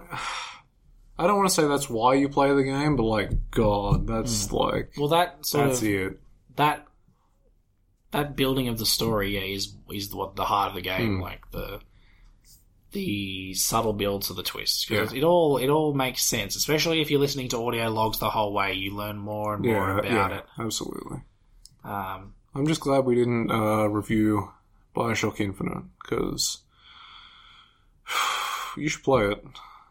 You really should play it. It is. It gets messy story wise. yeah, I mean, what like I know I need to play two first, but Mm. like it just the whole thing about Bioshock Infinite is like it's just completely unrelated to. Mm, it, it, just seems, it is it related. Seems complete, it seems completely what- unrelated.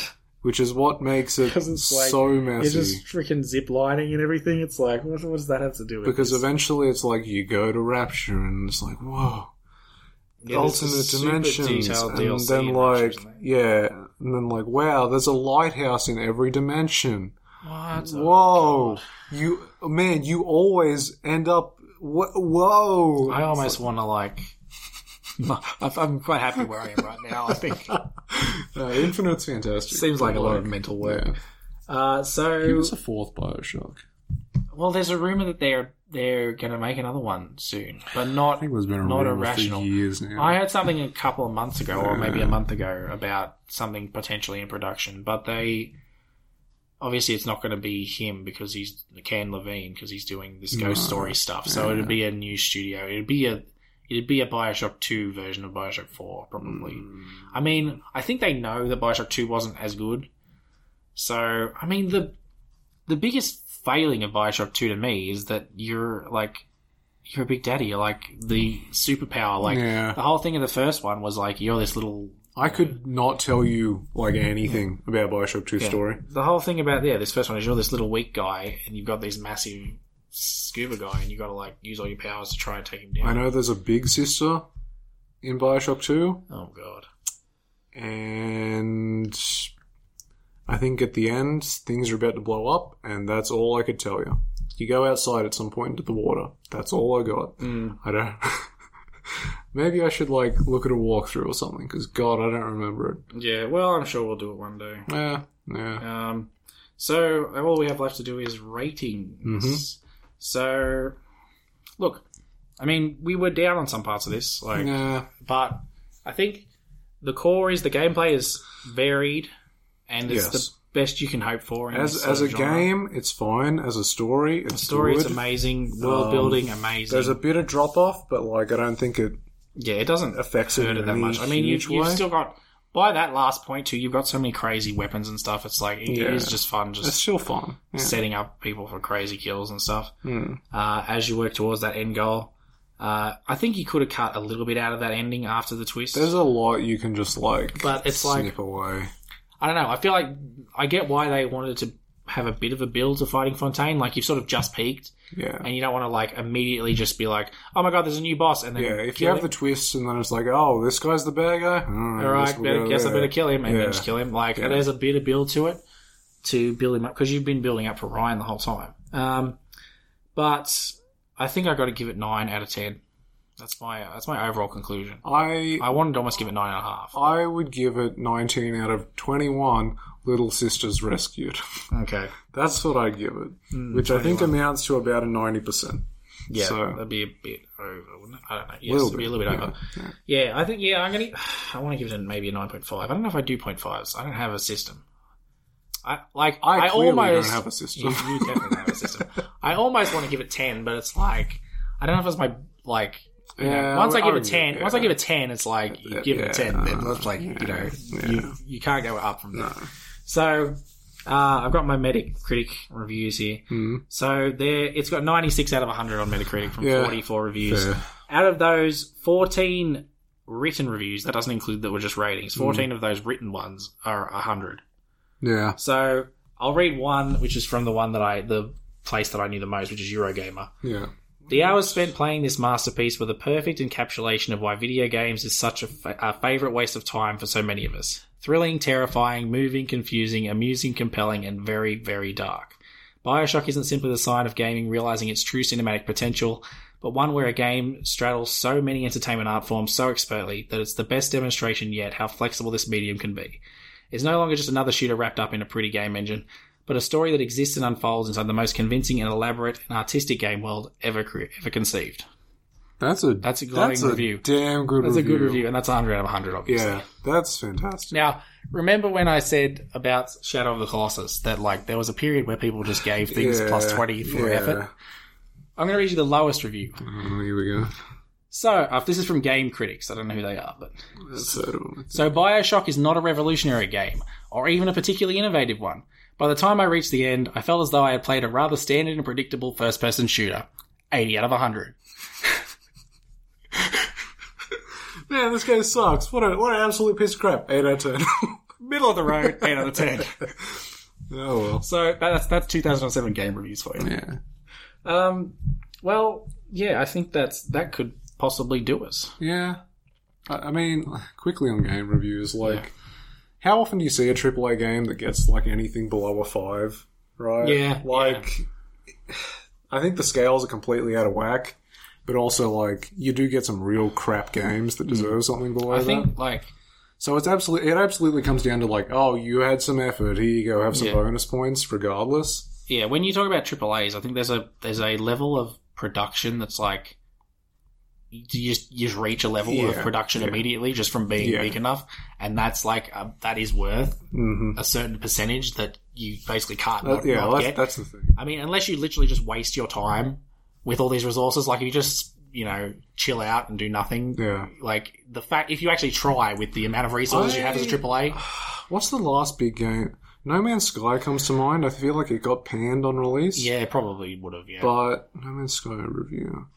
Um, Um, yeah, unless you just completely undelivered. Was it even was it even a triple A No Man's Sky? I don't know. mm, no, I guess it was more indie. but So I think that the the problem with that was that they they pitched a triple A amount of content and they didn't deliver it at all it got an eight release. from Um, IGN, I think. was that on release or was that revised? Oh, updated May 16th. What was their initial? Yeah. Um, but yeah, I think yeah, there's a there's a base level of quality that you get uh, when you're a AAA that like gives you an that over the hill Yeah. score. Yeah. I mean, whatever. Yeah. Whatever. That's games Look, for you. I mean, yeah, I mean, it's just you know, video it's just weird that like you know someone's going to sit there and go, yeah, I think it's pretty. It, it Yeah. didn't excite me. It was pretty standard. They released eight out of the yeah. They released the game to date. This they released the gameplay for Halo Infinite last night.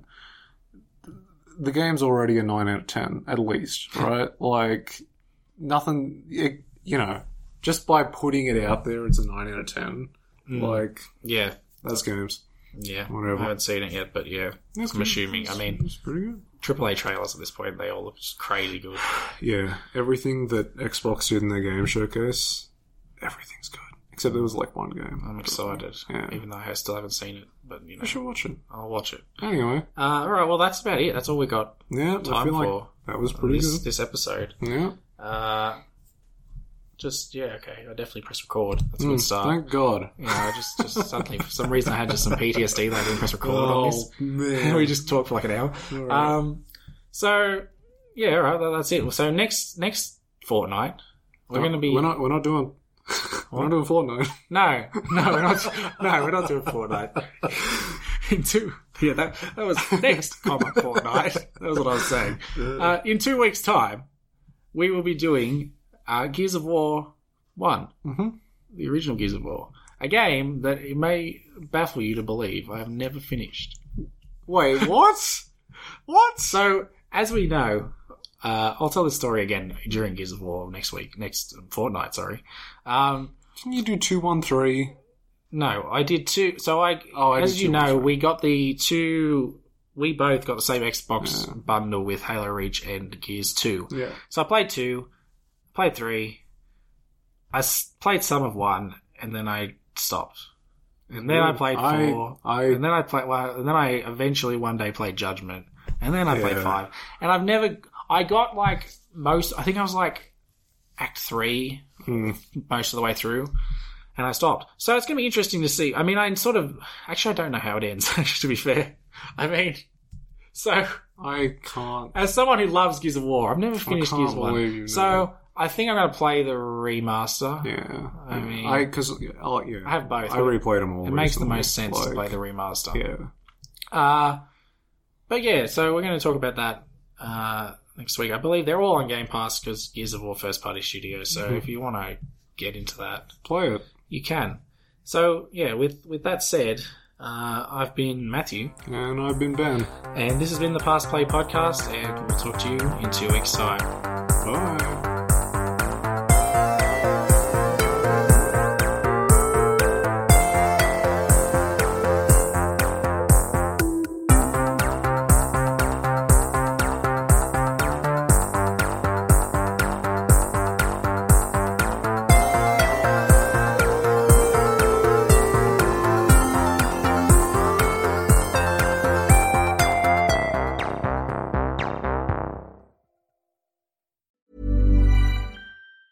Even on a budget, quality is non-negotiable. That's why Quince is the place to score high-end essentials at 50 to 80% less than similar brands. Get your hands on buttery soft cashmere sweaters from just 60 bucks, Italian leather jackets, and so much more. And the best part about Quince, they exclusively partner with factories committed to safe, ethical, and responsible manufacturing. Elevate your style without the elevated price tag with Quince. Go to quince.com slash upgrade for free shipping and 365-day returns. Hi, I'm Daniel, founder of Pretty Litter. Cats and cat owners deserve better than any old-fashioned litter. That's why I teamed up with scientists and veterinarians to create Pretty Litter. Its innovative crystal formula has superior odor control and weighs up to 80% less than clay litter. Pretty Litter even monitors health by changing colors to help detect early signs of potential illness. It's the world's smartest kitty litter. Go to prettylitter.com and use code ACAST for 20% off your first order and a free cat toy. Terms and conditions apply. See site for details.